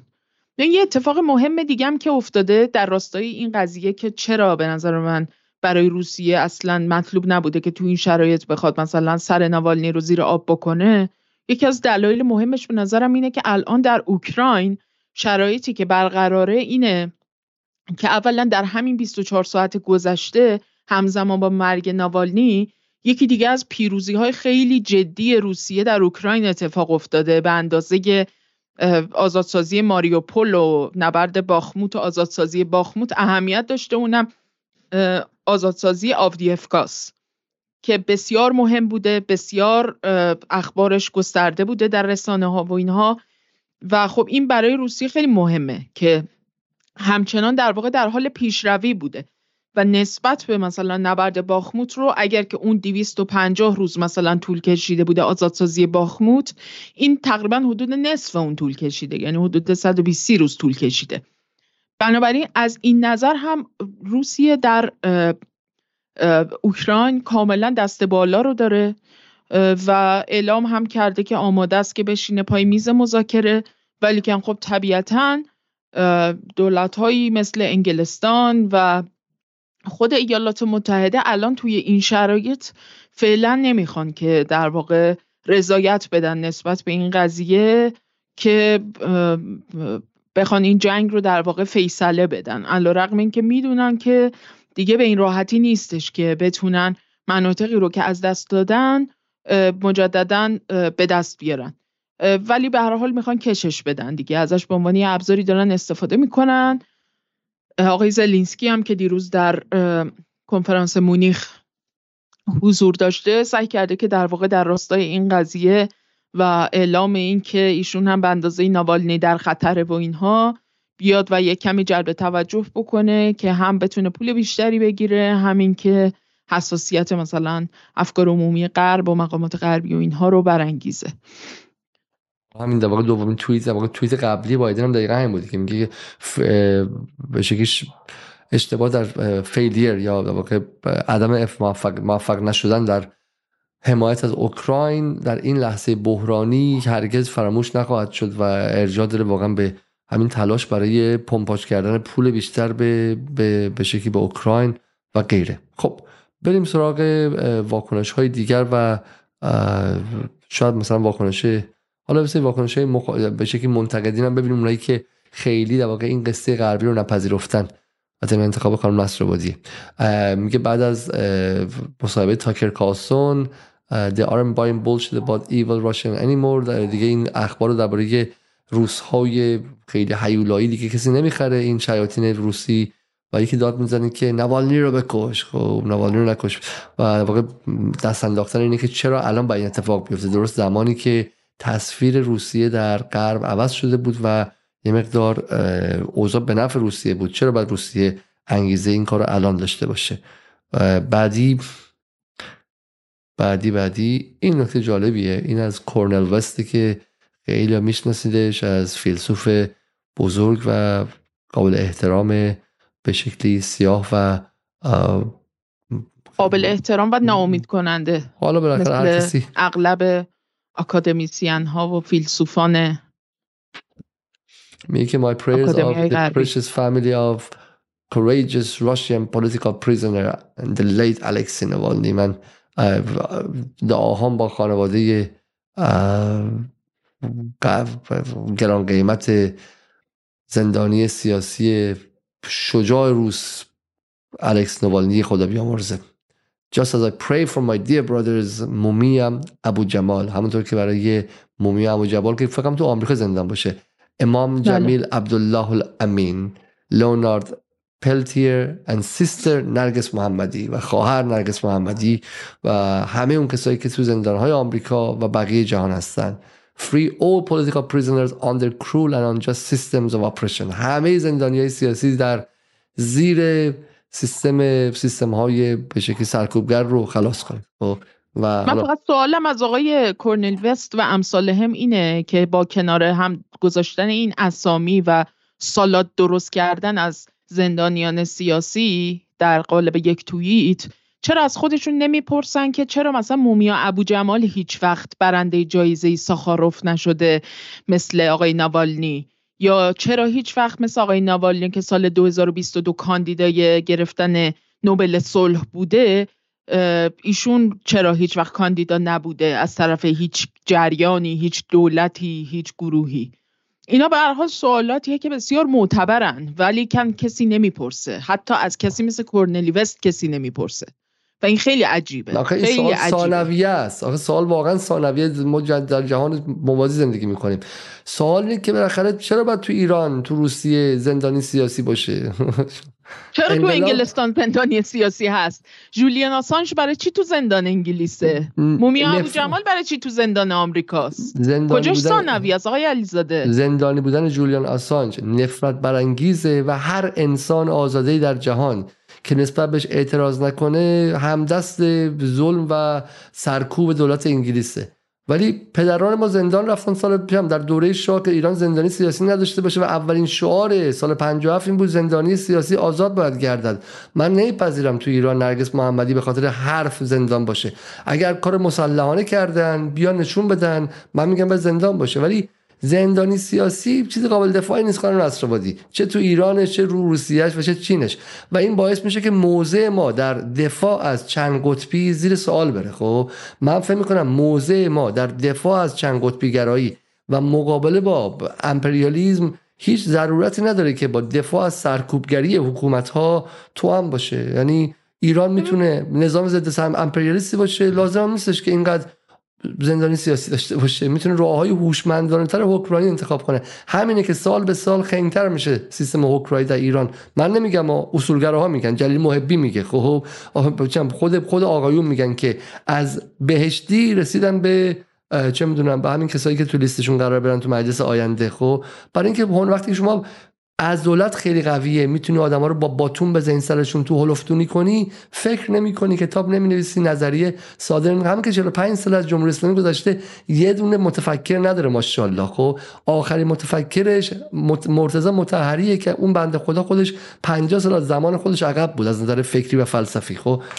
شما وقتی که باتون ده کسی که حسین طائب داره همون مرتضی مطهری هم تولید نمی‌کنه. خب؟ حالا شما می‌تونید برید نرگس محمدی رو بگیری. انگلیس هم همینه. انگلیس نتونست با جولیان اسانج مقابله کنه یا با اسنودان. چون اتفاقا جنسی که اکتیویزم اینا داشت خیلی هوشمند بود و روش سرکوب نرم در انگلیس که خیلی هوشمنده به هوشمندی اینا نبود. سریع رفتش به دنبال سرکوب و کلشون زیر آب کردن. خب؟ اتفاقا اتفاقا لحظه خیلی مهمی بود که سیستم سرکوب تو انگلیس ولی باز هم باز ببینید روشی که اینجا استفاده شد یه اجماع و یه کانسنسسی رو در نظر گرفته یعنی سعی کرد جامعه رو با خودش همراه کنه بهشون تو دوره خوشخوشان فمینیستا و میتو بهشون تهمت جنسی زد بخش از جامعه خرید موافقانش رو نصف کرد از وسط. کلی تکنیک استفاده کرد. کلی فسفر سوزوند ام 6 خب کلی فسفر سوزوند نه اینکه آدم بریزه تو خونش دستگیرش کنه. حالا خب بایدم فسفر بسوزونه های علیزاده. اینا چند ده هست که دارن به اسم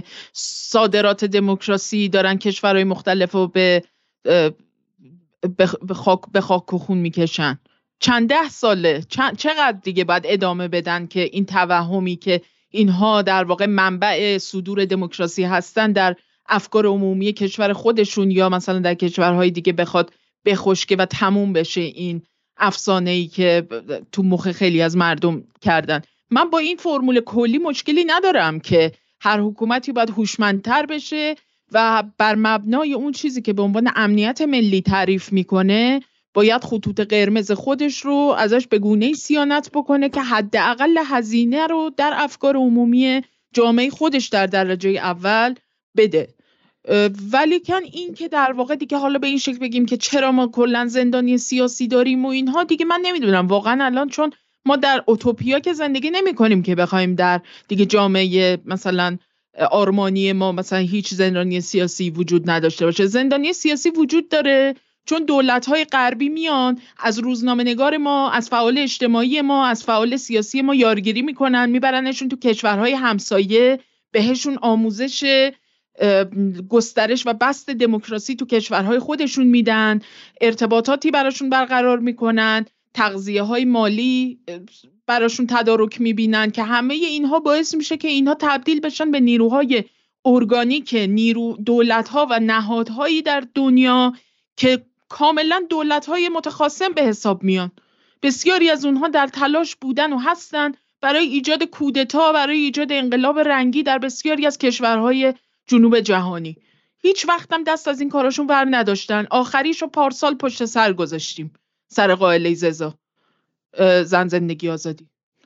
و این مسئله که به حال وجود داره. این که بله منم موافقم که شما مثلا اگر گزاره همیشه درسته. الان من با همین چیز فعال کارگری که به هیچ جا نیستم با همین گزاره گرفتن خب بهشون گفتن که به دولت متخاصم غربی وصل بودی. دولت متخاصم غربی وصل بودن میومدن مدارکش به جامعه می‌دادن بخاطر جامعه رو متقاعد می‌کردن جامعه بله، پشتشون بله، وایس بله. خب. بله منم از این مکانیزم دفاع می‌کنم. بله این, این مکانیزم, ها اگر وجود داشته باشه فقط مراقب باشه این همون مکانیزم سرکوبیه. که از توش چهار تا اولیگارشی اومدن بیرون و تمام انقلاب 57 رو گذاشتن تو جیبشون. خب به اسم این که تو مخالف تو از غرب گرفتی آدمای مستقلی که عزت الله صحابی سال 69 70 گفت رای که آی رفسنجانی داره میره به ترکستان از توش نئولیبرالیسم در میاد بیرون. گفتن به غرب واسه انداختن توی هلفتونی خب هر کسی که گفتش که داریم بخور بخور می‌کنید رو گرفتن به اسمی که به غرب وصلی وضعیت ما الان اینجاست که چهار تا اولیگارشی صاحب کل اقتصاد ایران از بالا تا پایینن مراقب باشید کجا میرید چون این مسیر لزوما به استقلال ایران نمی‌رسه. اینه که اتفاقا همون استعمار از دل مناب از دل روابط اقتصادی خودش باز تولید میشه. مثل روسیه پوتین. حالا از دل جنگ که خود اولیگارشی ها رو افسارشون کشیدن. ولی خب مثلا روسیه تا قبل از جنگ مستقل بود. الان جمهوری خیلی مستقله خب؟ از نظر نظامی مستقله. ولی با همین بگیر و ببندا چهار تا آدمی که داشتن افشاگری اقتصادی می‌کردن هم گرفتن آدم مستقل و سالم رو خب؟ برای همین دیگه تو این سالات میشه. من قبول دارم که اون توییت کورنل وست اشتباهه. الان آیه صبحانی هم چیزی نوشته به درست میگه. برای اینکه بالاخره نرگس محمدی الان حداقل بعد از جایزه نوبلش وصل به قدرت جهانی. وصل ما خودمون برنامه گذاشتیم تو همین جدال. خب قبل از قبل از هفته اکتبر من برنامه گذاشتم و توضیح دادم که چگونه الان نرگس محمدی وصل به سیستم قدرت جهانی به صدای رئیس جمهور آمریکا و غیره و الان الان دیگه این فیگور نرگس محمدی به شکلی امتداد آمریکا تو ایرانه. ولی خونسا سازی این فیگور می‌تونست راههای جز سرکوب آشکار داشته باشه. صد درصد همینطوره. درست میگید چون من مخالفتی با این حرف شما ندارم. منتها دارم میگم که به هر حال این قضیه دو سر داره. یعنی هیچ وقت نباید ما اون سرش رو هم نادیده بگیریم که عملا ببینید من یه توییتی برای شما فرستادم. اینو بذارین تا من یه توضیحی بدم در مورد یه ذره نظرم رو بتونم روشنتر بکنم. من هم به سیستم سرکوبی که زورش به فعال کارگری و نمی‌دونم دوتا روزنامه نگار می‌رسه نهایتا و آخرش هم بدون اینکه بفهمیم چرا میگیرتشون بدون اینکه به جامعه توضیح بده چرا گرفتشون چرا آزادشون کرد چرا تو زندان دو سال موندن در حالی که قرار بود مثلا پنج سال بمونن.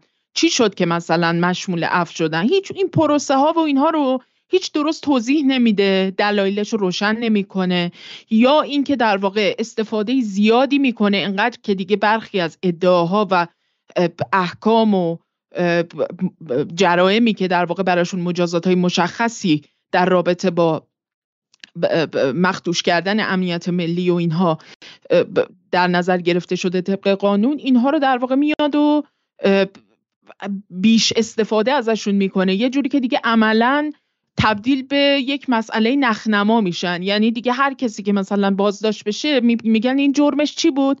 میگه مثل بقیه اقدام علیه امنیت ملی تشویش اذهان عمومی تبانی و نمی‌دونم تشکیل گروه های ضد نظام.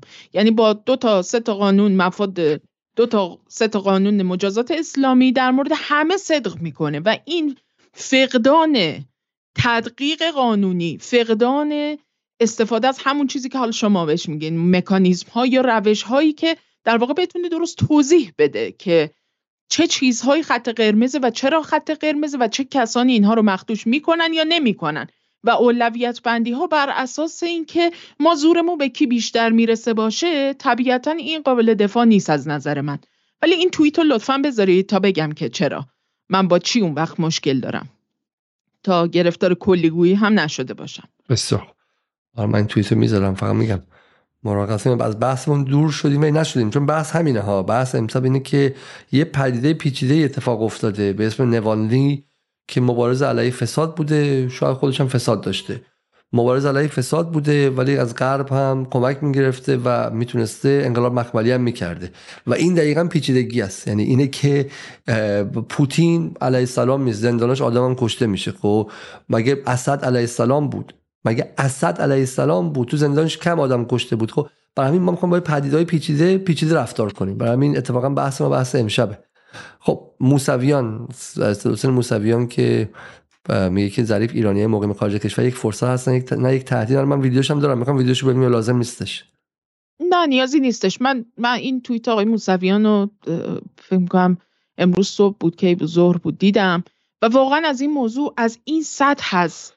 وقاحت بعضی از این چهره ها و از اون طرف هم نوع تبعیض آمیز یعنی برخورد تبعیض آمیز حکومت مثلا با افرادی که یک سری در واقع اعمال و افعال مجرمانه آشکار دارند ولیکن با توجه به اینکه وصل هستند به باندهای قدرت و ثروت عملا کسی نمی‌تونه کاری باهاشون داشته باشه. این آقای موسویان بر طبق اسنادی که وجود داره و شما یه گوگل بکنید می‌تونید دلایل و ادله هایی که در مورد مثلا ایشون وجود داره. کسی که مثلا همزمان که عضو شورای عالی امنیت ملیه داره به مثلا سفیر ژاپن در ایران داره. کسی که رسما یک فیگور امنیتی در ایرانه یک مقام بیگانه امنیتی داره مشاوره میده. کسی که به راحتی اسناد محرمانه مملکت رو مثلا موسویان چی کار داره شما؟ این مال ظریف ظریف من به موسویان کار دارم که وقتی میگه که ایرانی های مقیم خارج از کشور یک فرصت هستن نه تهدید خیلی از اونها اتفاقا تهدید هستن. ممکنه بعضیشون هم فرصت باشن ولی که بسیاری از اونها هم تهدید هستن از جمله خود ایشون امثال ایشون. از جمله خود من. که کسا هر کسی می‌تونه باشه و می‌تونه نباشه. شما رو باید ببینیم که اصلا در مقایسه با آقای موسویان کسی که درگیر استراتژیک ترین پرونده سیاست خارجی ایران بوده بخش از شورای عالی امنیت ملی بوده مشاور رئیس جمهور بوده فلان بوده ایشون چنین حقی داشته که الان مثلا خودش به عنوان یکی از ادوایزرها و به نوعی مشاوران مثلا حزب دموکرات مثلا جریانی که الان تو قدرت و دشمن ایران هیچ کوتاهی هم نمی‌کنه. عملا داره به اون محافل داره مشاوره فکری میده. بعد این آدم میاد افکار عمومی مملکت رو امثال اینها میان تخریب می‌کنن. یعنی یه جوری که انگار هر کسی تو خارج از کشوره فقط فرصته. نه خیر بسیاری از اونها تهدیدن. کما که در مورد روسیه هم ممکنه همچین چیزی شکل بکنه.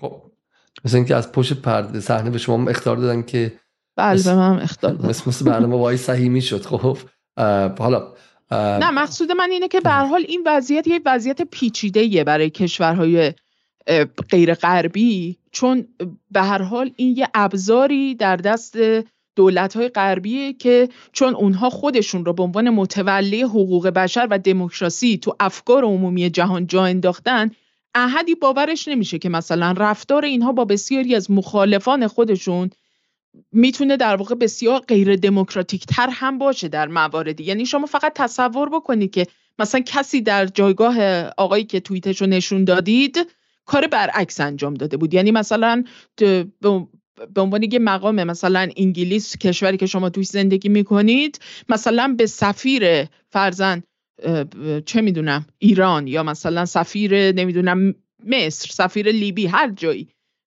سفیر روسیه مثلا تو انگلیس مشاوره داده بود در زمانی که خودش مسئولیت داره در شرایطی که دسترسی به اسناد محرمانه داره. بابا این الان ما کجا وایسادیم؟ خب الان موسویان شما معتقدی که خیانت کرده؟ متهمش می‌کنی به خیانت دیگه درسته؟ من ایشون به هر حال محکومیت های خودش رو داشته خب. توی دستگاه قضایی ایران ولی کن خب با مثلا امثال ایشون به مراتب آسونتر برخورد میشه توی این سیستم. تا مثلا یه فعال کارگری. ببین الان من نمی‌خوام بگم نوالنی ولی تو این سیستم جمهوری اسلامی که مثل شارق زمانی هم کشته شد دیگه درسته؟ بله. ببینید من ممکنه بی ادالت وایس خانم مسئولی موسویان خیانت کرده. متهمش می‌کنیم. من شما محکومش کنیم نمی‌تونیم متهم داریم می‌کنیم خب؟ بر اساس اون چیزی که اون چیزهایی که در واقع در دسترس عموم می‌تونه باشه بر مبنای اون اتهاماتی که درد شده و احکامی که براشون صادر شده بله. خب موسویان آدم ظریفه آدم رفسنجانی بود آدم حسن روحانیه. سیستم دست... کار دست خودشون نیبره خب؟ سیستم نگرفتش. تقصیر آمریکا تقصیر امپریالیسمه که یه آدمی که حتی ممکنه که وطن فروشی کرده باشه اسناد ملی رو این برون داده باشه اونجا نیستش. ولی رفقای ما از اون زیا نبویش که الان با من دیگه حرف نمی‌زنه هشت سال زندان بود. بهاره هدایت که من شهادت می‌تونم بدم تمام زندگیش خودش می‌دونم با مای دو تومن زندگی می‌کرد. الان به 6 سال زندان 7 سال زندان بود تمام جوانیش 7 سال دیگه هم گرفته. خب بالاخره چم سیستم زورش به ضعفا می‌رسه دیگه ضعیف خوشه دیگه. بره موسویان بره بگیره. بره موسویان رو و مشابهان موسوی رو در موسویان در داخل سیستم ریخته من همین بهتون لیست میدم. از 40 تا آدمی که توی داخل سیستم دارن اطلاعات فروشی می‌کنن ولی در صدر میشینن. خب در بالا. و من علی علیزاده جرئت ندارم برگردم ایران. خب سیستم بهش که ضعیف کشی داره می‌کنه. خب آدمایی که داخل اونجا هستن رو نمی‌تونه. برین همین دور و آیه حسام الدین آشنا ببینید کیا بودن اون سالها. خب من ده بار تا بردم. خب از این و اون و غیر و اینها. و زورشون نرسید دیگه. به نظر من این قضیه واقعا تقصیر امپریالیسم نیستش. ما انقلاب کردیم مستقل باشیم می‌تونیم مستقل هم باشیم. اینکه سیستم درون خودش به شکلی از ما بهترون درست کرده که بعضیاشون می‌تونن شم اسمش زندانم نمیرم و اگه به شکلی حرفی بزنم مثلا داستان خیلی ساده زیبا کلامه. حرفای شاز زیبا کلام بزنه اتفاقی براش نمیفته اما حرفای دانشجو بزنه می‌گیرن چند به سه سال زندان میدن که از این غلطات دیگه نکنه. خب برگردیم به نوالنی به نظر من این نکته خیلی نکته قشنگ و جالبی بود که شما مطرح کردین بحث کورنل وست رو که این وسط به قول شما اصطلاح شما رو من میپذیرم. سالاد اتفاق میفته خب؟ که نرگس محمدی که از داخل زندان 125 روز در مورد غزه یک کلمه حرف نزده یه چیزی کلی گفته که همدیگر رو نکشی با هم دوست باشید. و وصل قشنگ الان به قدرت جهانی یعنی امتداد و کاخ سفید داخل داخل ایرانه با اون آدمایی که تو آمریکا گرفته شدن بغل هم قرار می‌گیره و این از ذهن وست هم میاد. من این نقد شما رو میپذیرم.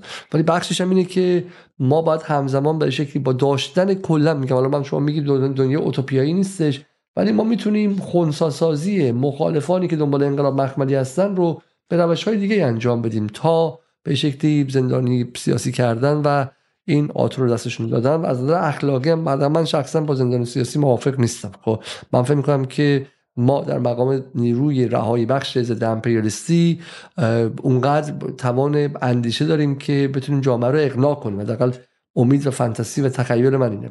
تا اینکه بخوایم با زور بازو آدم رو دستگیر کنیم. بریم سراغ این میم دیگه ای که شما انتخاب کردین. ما توضیح میدین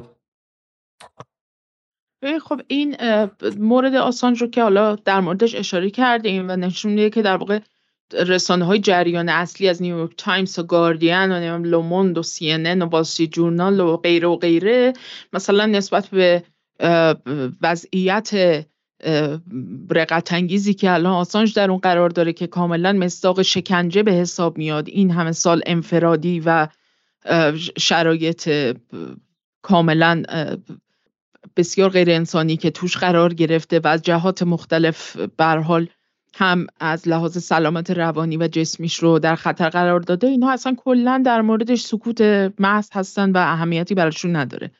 مورد خیلی جالب دیگه مورد گونزالو لیراس یعنی کسی که یه ژورنالیست شیلیایی آمریکایی بود که متاسفانه در طی این دوره‌ای که در واقع جنگ اوکراین از زمانی که جنگ اوکراین شروع شد یک بار در واقع نیروهای امنیتی اوکراین اون رو در خارکوف دزدیدن و مدت ها ناپدید بود اثری ازش نبود و بعد مجدد برگشت و همچنان در اوکراین زندگی می‌کرد جاش عوض کرد و اینها و نهایتا مدتی پیش خبر رسید که چند هفته قبل که در واقع گونزالو لیرا متاسفانه جسدش پیدا شده و نیروهای اوکراینی کشتنش.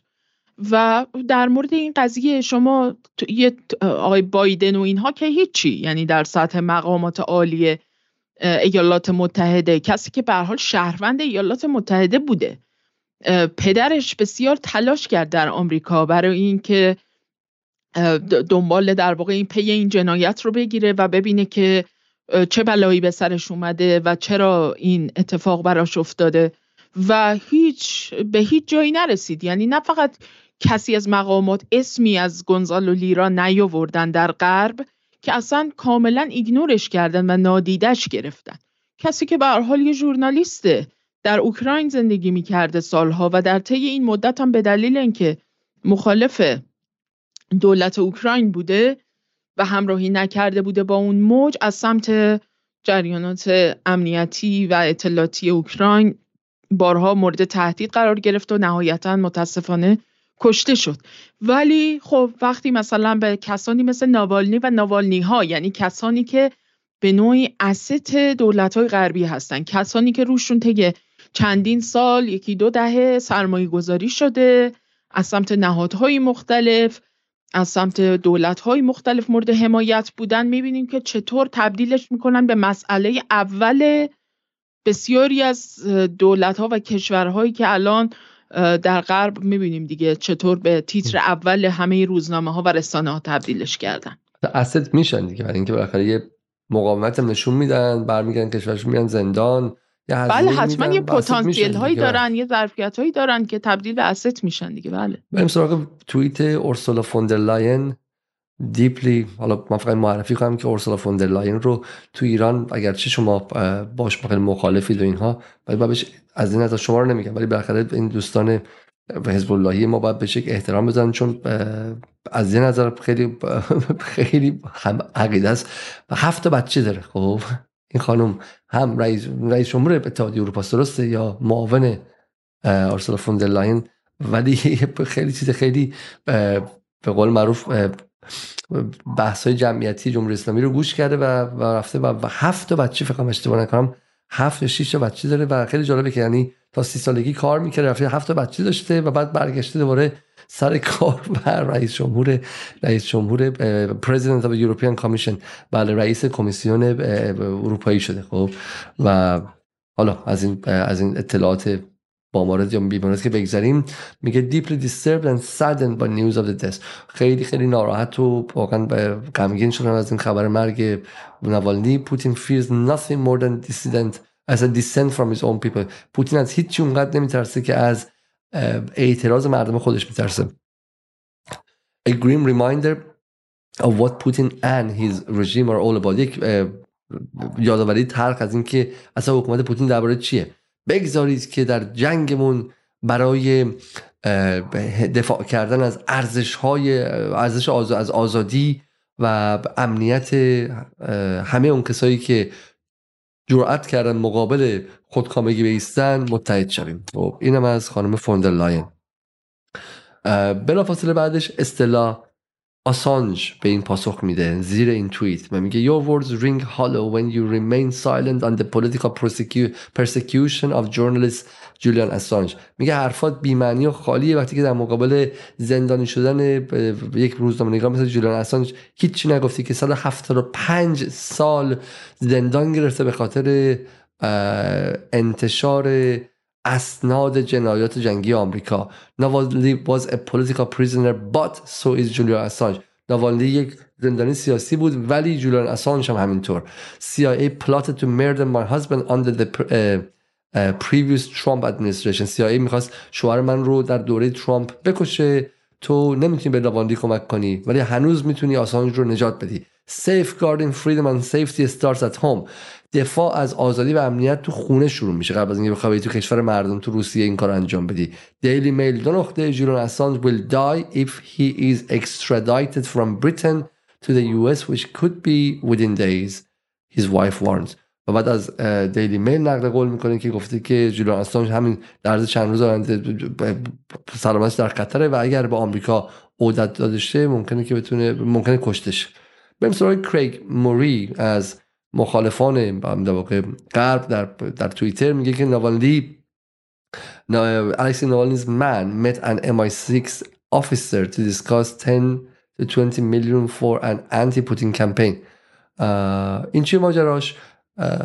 یکی از آدمای نوالنی یک دیداری با MI6 داشته که 10 تا 20 میلیون دلار رو برای یک کارزار ضد پوتین بگیره.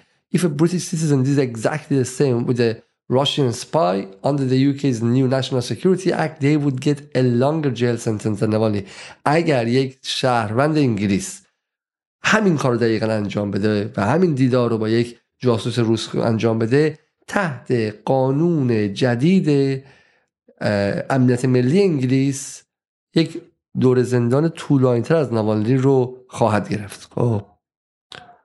این ماجرا چی بوده؟ این فیلمو می‌خوام ببینیم. داریم من فکر کنم یه فیلم هم فرستادم واسهتون بله بله. یه ویدیو هم داره. این ایشون در واقع کسی که توی این فیلم می‌بینیم به نوعی دست راست نوالنی به حساب میاد توی کمپین هاش کسی که در واقع ولادیمیر آشورکوف نام داره. کسی که نشسته و داره با یکی از افسران امای 6 یعنی آقای جیمز ویلیام تامس, تامس فورد. صحبت می‌کنه و داره در واقع برای اینکه بخوان یک انقلاب رنگی در روسیه راه بندازن چونه می‌زنه که اگر بتونن در واقع 10 تا 20 میلیون دلار بتونن دریافت بکنن بهتر می‌تونن این کمپین رو پیش ببرن. این فیلم از کجا منتشر شده؟ کی منتشر کرده؟ چقدر مطمئن هست این فیلم درسته؟ این فیلم درسته چون تا به حال هیچ گونه تکذیبیه‌ای در موردش بیرون نیومده و تا حد زیادی درسته. یعنی کسایی که راستی آزمایی کردن در یه سری از این بر حال رسانه ها و کجا منتشر شده چی درس کرده؟ والا این رو از طریق یک سری از این خود در واقع نهادهای امنیتی اطلاعاتی روسیه این فیلم رو منتشر کردن و آقای پسکوف هم حدود فکر می‌کنم یکی دو سال پیش یعنی سخنگوی کرملین در مورد این موضوع صحبت کرده و در مورد ارتباط با واسطه و بیواسطه آقای نوالنی با نهادهای امنیتی غربی از جمله سیا و امای سیکس صحبت هایی داشته. من چیزی داشتم در موردش. می‌تونم بفرستم حالا تو این فیلم میگه که we need to play on different chessboard ما باید بازی متفاوتی انجام بدیم. mass protest تظاهرات بزرگ civil initiatives propaganda establishing contact with the elite and explain to them با نخبگان جامعه ارتباط بگیریم پروپاگاندا کنیم و طرحهای مثلا مدنی انجام بدیم. uh, that we are reasonable people and we are not going to demolish, demolish everything که اگه ما به قدرت برسیم همه چیز خراب نمی‌کنیم. خلوچلایی مثل مسیح النژاد و اینا نیستیم که مثلا بیایم مثلا ایران رو ویران کنیم و اون سرمایه‌دار رو ناراحت کنیم. و بریم بهشون قول بدیم که اگه ما بیایم شما همتون کاسبیاتون ادامه خواهید داد و اولیگارشی هم سر جاش محترمه درسته؟ خب این آیا نوالنی اینها ردش کردن که این ساختگی و اینهاست یا نه نه هیچ من ندیدم هیچ جایی که در واقع تکلیف خب. شده باشه این ویدیو نکته که هستش اینه که بسیار از کسایی که توی اون بنیاد ضد فساد نوالنی در واقع فعالیت می‌کنن و نزدیکان نوالنی بودن کسانی هستن که طبق قانون روسیه ازشون به عنوان فارن ایجنت نام برده میشه. یعنی اینا کسانی هستن که جزء عوامل خارجی به حساب میان. هرچند که روس باشن یا روس تبار باشن یا حتی هنوز شهروند روسیه هم باشن ولی کم به شکلی ایجنت خارجی به حساب میان به دلیل روابطی که با دستگاه امنیتی اطلاعاتی غربی دارن و به خصوص امای 6 و سیا در رأس این سازمان ها هستن بسیاری خب بریم سراغ خب واکنش ایرانی ببینیم یواش یواش می‌خوام برنامه تموم کنیم. من بمیدار ویدیو هم بردم از تظاهرات امروز لندن و شاید برای مخاطبا جالب باشه برنامه رو با اون تموم خواهیم کرد. تظاهرات خیلی بزرگی بود و, و برای همین یه ده دقیقه دیگه یواش برنامه رو تموم کنیم. بریم سراغ واکنش ایرانی. این از کجا آوردی خانم نصر آبادی امیدی که ناامید شد چگونه الکسی ناوالنی تابوی پوتین رو شکست؟ قمار تزار برای بقا. من نمی‌بینم بالاشو اگر که شما می‌بینین بالاش رو روز مشخص مال چه روزنامه ایه دان اقتصاد نیوز آوردمش. بله اقتصاد نیوز بله.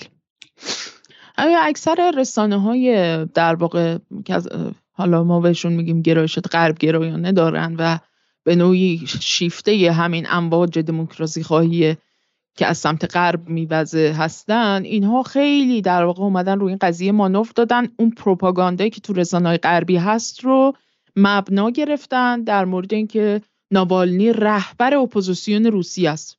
ناوالنی یکی از چهره های اپوزیسیون روسیه بوده. هیچ وقت رهبر اپوزیسیون روسیه نبوده. به هیچ وجه. این یه دروغ بزرگه دومی که در سالهای اخیر هم حتی از همون مقام رهبر در واقع چهره شاخص تو بین رهبران اپوزیسیون هم خیلی نزول کرده بوده یعنی خیلی افول کرده بوده. اینجوری نبوده که در واقع چنین موقعیت محوری داشته باشه. ولی کن اونها همچنان اومدن روی این قضیه و همون پروپاگاندایی که در واقع پوتین آدمکش ناوالنی رو به کام مرگ کشید در گولاک. همین پروپاگاندا رو در واقع اومدن و به شکلی تکرار کردن و بستش دادن. خب همین میشه دیگه. من باز به شما بگم خب فرق من با شما اینه. من میگم که من جای پوتین بودم صد دکتر برای اختصاصی میذاشتم. همونطور که الان جای جمهوری اسلامی بودم به جای اینکه مثلا چند خبر بیاد که نرگس محمدی زیر فرستادن دکتر من براش بیمارستان اونجا میساختم که بهانه از کسی نیاد. خب بریم سراغ خبر بعدی و اقتصاد 24 انگلستان پوتین را مسئول مرگ ناوالنی دانست. خب این رسانه ایرانی هم خب همزمان اومدن دیگه درسته؟ همزمان با غربی اومدن و اینا هم خیلی الان عزادار ناوالنی هستن. شرق سرشناسترین چهره اپوزیسیون حکومت روسیه در زندان در سیری سیبری جان باخت. ناوالنی و سندروم روسی. سندروم روسی چیه؟ منظورشون همین کشتن مخالفینه یعنی اینکه شما سر مخالفین رو زیر آب می‌کنید. کاش این مقالش هم داشتیم چون احتمالا به در گفته که دیوار بشنوه درسته؟ و بیشتر در ایران باید باشه و سندروم روسی. حالا من بعدم پیداش می‌کنم. خب دیگه چی هستش از این دوستان ایرانی ما؟ او هم میهن. مخالف کشی. مرگ الکسی نوانی در زندان انگشت اتهام رو بار دیگر متوجه پوتین کرد. خب و غیر. حالا خانم نصر بادی بیا اینجا انیدی انیدی statement on reported death of Russian opposition leader این چی ماجراش واقع همون چیز بیانیه انیدی درسته؟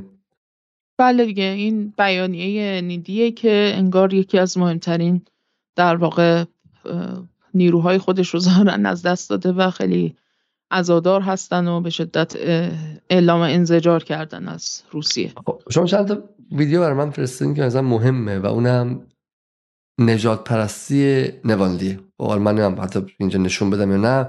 من نشون میدم ازش میگذرم. اگه میشه برای ما تعریف کنم اصلا ماجرای این داستان چیه و من تیک از این ویدیو رو بعدا نشون بدم. همونجور که تو ابتدای صحبت گفتم حال ایشون هم یک اودیسه یا یک سیری داشته در طی فعالیت سیاسیش. یعنی از همون سال 2000 حدودا که وارد فعالیت سیاسی شده بوده همزمان که حالا نزدیک شده بوده به یک سری از این جریانات لیبرال و لیبرال دموکرات ها و اینها و در کمپین های اونها حضور داشته با برحال عضو همون حزب در واقع حزب دموکراتیک متحد روسیه که یابلوکو مخففش هست. اونجا در واقع فعالیت می‌کرده که عملا سال 2007 از این حزب اخراج میشه و در واقع دیگه از این نظر به برتابیده نمیشه از سمت رهبری. این حزب به دلیل حضورش در یک سری تظاهرات ها و اصطلاحا مارش ها یا همین بر حال کمپین هایی که علیه مهاجران به خصوص مهاجران مسلمان کسانی که از آسیای میانه و قفقاز در واقع به شهرهای بزرگی مثلا مثل مسکو و سن پیترزبورگ و غیره و غیره می اومدن برای کار و اینها. در واقع بخشی از این جنبش اعتراضی علیه مهاجران میشه که در واقع مهاجران مسلمان بودن و در واقع ایشون به نوعی میشه گفت که حالا فیلم ها عکس هایی که در این مورد هست رو ببینیم یک سری راهپیمایی های اون دوره توی در واقع روسیه برگزار می‌شد که بسیاری از اونها گروههایی بودن که گرایشات نئونازیستی داشتن و شعار اصلیشون هم این بود که روسیه برای روس هاست. یعنی اینها معتقد بودن روسیه که بعد از اتحاد جماهیر شوروی تبدیل به یک کشور به حال کوچکتری شد و یک بخشهایی از اون جدا شدن هنوز در واقع کشوریه که به اصطلاح خودشون بسیار در برگیرنده یا اینکلوسیو اصطلاحا یعنی بسیاری گروه های قومی و به نوعی گروه های نژادی دیگری رو هم داره در بر می‌گیره که اینها روس اصیل نیستن. اشاره داره در واقع به عمدتا ساکنان مسلمان بخشی از مناطقی که خودمختار هستند در روسیه برخی ایالتهایی مثل داغستان مثل تاتارستان مثل چچنیا اینگوش و مناطقی از این دست که اینها در واقع ساکنانشون خب مسلمان هستند و این مناطق بخشی از فدراسیون روسیه است و آقای نابالنی و کسانی که در این جنبش و این راهپیمایی ها شرکت می‌کردن در اون سالها کسانی هستند که در واقع میگن که روسیه باید از لوس وجود این حشرات این مگس ها و سوسک ها کلماتی که دقیقا خودش در سخنرانیش استفاده می‌کنه باید خودش رو پاک بکنه. ما به یک روسیه ای که از روسهای اصیل همون نژاد اصیل روس که در واقع اسلاو هستند قفقازی نیستن مال آسیای میانه نیستن مسلمان نیستن و در واقع باید این روسیه رو پاک بکنیم. و اینها یک کاملا واضحه. یعنی یه جنبش کاملا نجات پرستانه دست راستی افراطی اگرچه خودشون ناسیونالیست می‌دونن ولی در واقع گرایشاتشون گرایشات زنوفوبیک یا دیگر ستیزانه و مشخصا اسلام ستیزانه بوده. اینها این خیلی جالبه. در... اینکه الان حالا از دیروز تو غرب مرتب میگن که البته اون ناسیونالیست بود ناسیونالیست بود ولی خود شبیه اون پیرمرد است که توی پارلمان کانادا داشت دفاع کردن و نونازی بود درسته؟ یعنی بله، اینجا غرب داره به شکلی توی این خرطوخر رسانه‌ای که وجود داره به شکلی داره ارزش لیبرال خودش رو هم باش بازی می‌کنه و این پرهزینه خواهد بود. و اینجا واقعا باید نشون داد. من نشون بدم خانم چی داره میگه. این نقشه اتنیکی و نقشه قومیتی روسیه است. اون قرمزا روسای اصیلن روسای اصیل یعنی اسلاف که دیگه موهاشون از فرد بوری سفید می‌زنه و اینها. ولی اصلا این خبرها نیستش. اون آبی من اشتباه نکنم تارتار هستن درسته؟ تاتارا بله. هستن و و گروه ها هم تنیده است یعنی اگه کسی بتونه انگوش بذاره رو بحث مذهب دقت کرده باشیم پوتین هم هفته پیش خیلی محتاطانه حرف زد. بله. به شکلی دین رسمی دین ملی فدراسیون روسیه مسیحیت ارتودکس یا در واقع همون کلیسای شرقی بیزانس شرقیه ولی روسیه بالاخره مثل هر کشور دیگه در و تاریخ ساخته شده. بخوای بهش دست بزنی مثلا اسلام ستیزی کنی جنگ داخلی میشه اونجا. یه فقرش رو سر چچه ما دیدیم درسته؟ که هر روز بهانه بود و غیره و اینها. و اون جمله معروفی که پوتین توی مصاحبهش گفت که رئیس سیایی گفته بود که ما هدف اون موقع از مسلمان دفاع می‌کردن. یادتونه؟ یعنی هنر روز غربینه دیگه. از داعش توی سوریه دفاع می‌کرد به داعش توی عراق حمله می‌کرد. با مسلم... به مسلمان افراطی تو افغانستان کمک می‌کرد با دولت اسلامی ایران مبارزه می‌کرد. خب مهم نیستش که با از, از هر دو ایدولوژی استفاده می‌کرد. خب و تو اینجا به به شکلی نوالنی اسلام ستیز و روس پرست دفاع می‌کنه ازش و بهش میگه ملیگرا به این نگاه. و همزمان هم از چچنیای تروریست هم دفاع می‌کرد بهشون گذاشت که به آزادی به مذاهب و اینها. ولی با هم فیلم رو ببینیم خانم نصرآبادی بله. National Russian Liberation Movement جنبش آزادی روسیه. امروز می‌خوایم در مورد اینسک کنترل در مورد کنترل حشرات صحبت کنیم. خونه no house is safe from cockroach infestation. هیچ خانه ای از نشر و نما و از تکثیر سوسک در امان نیست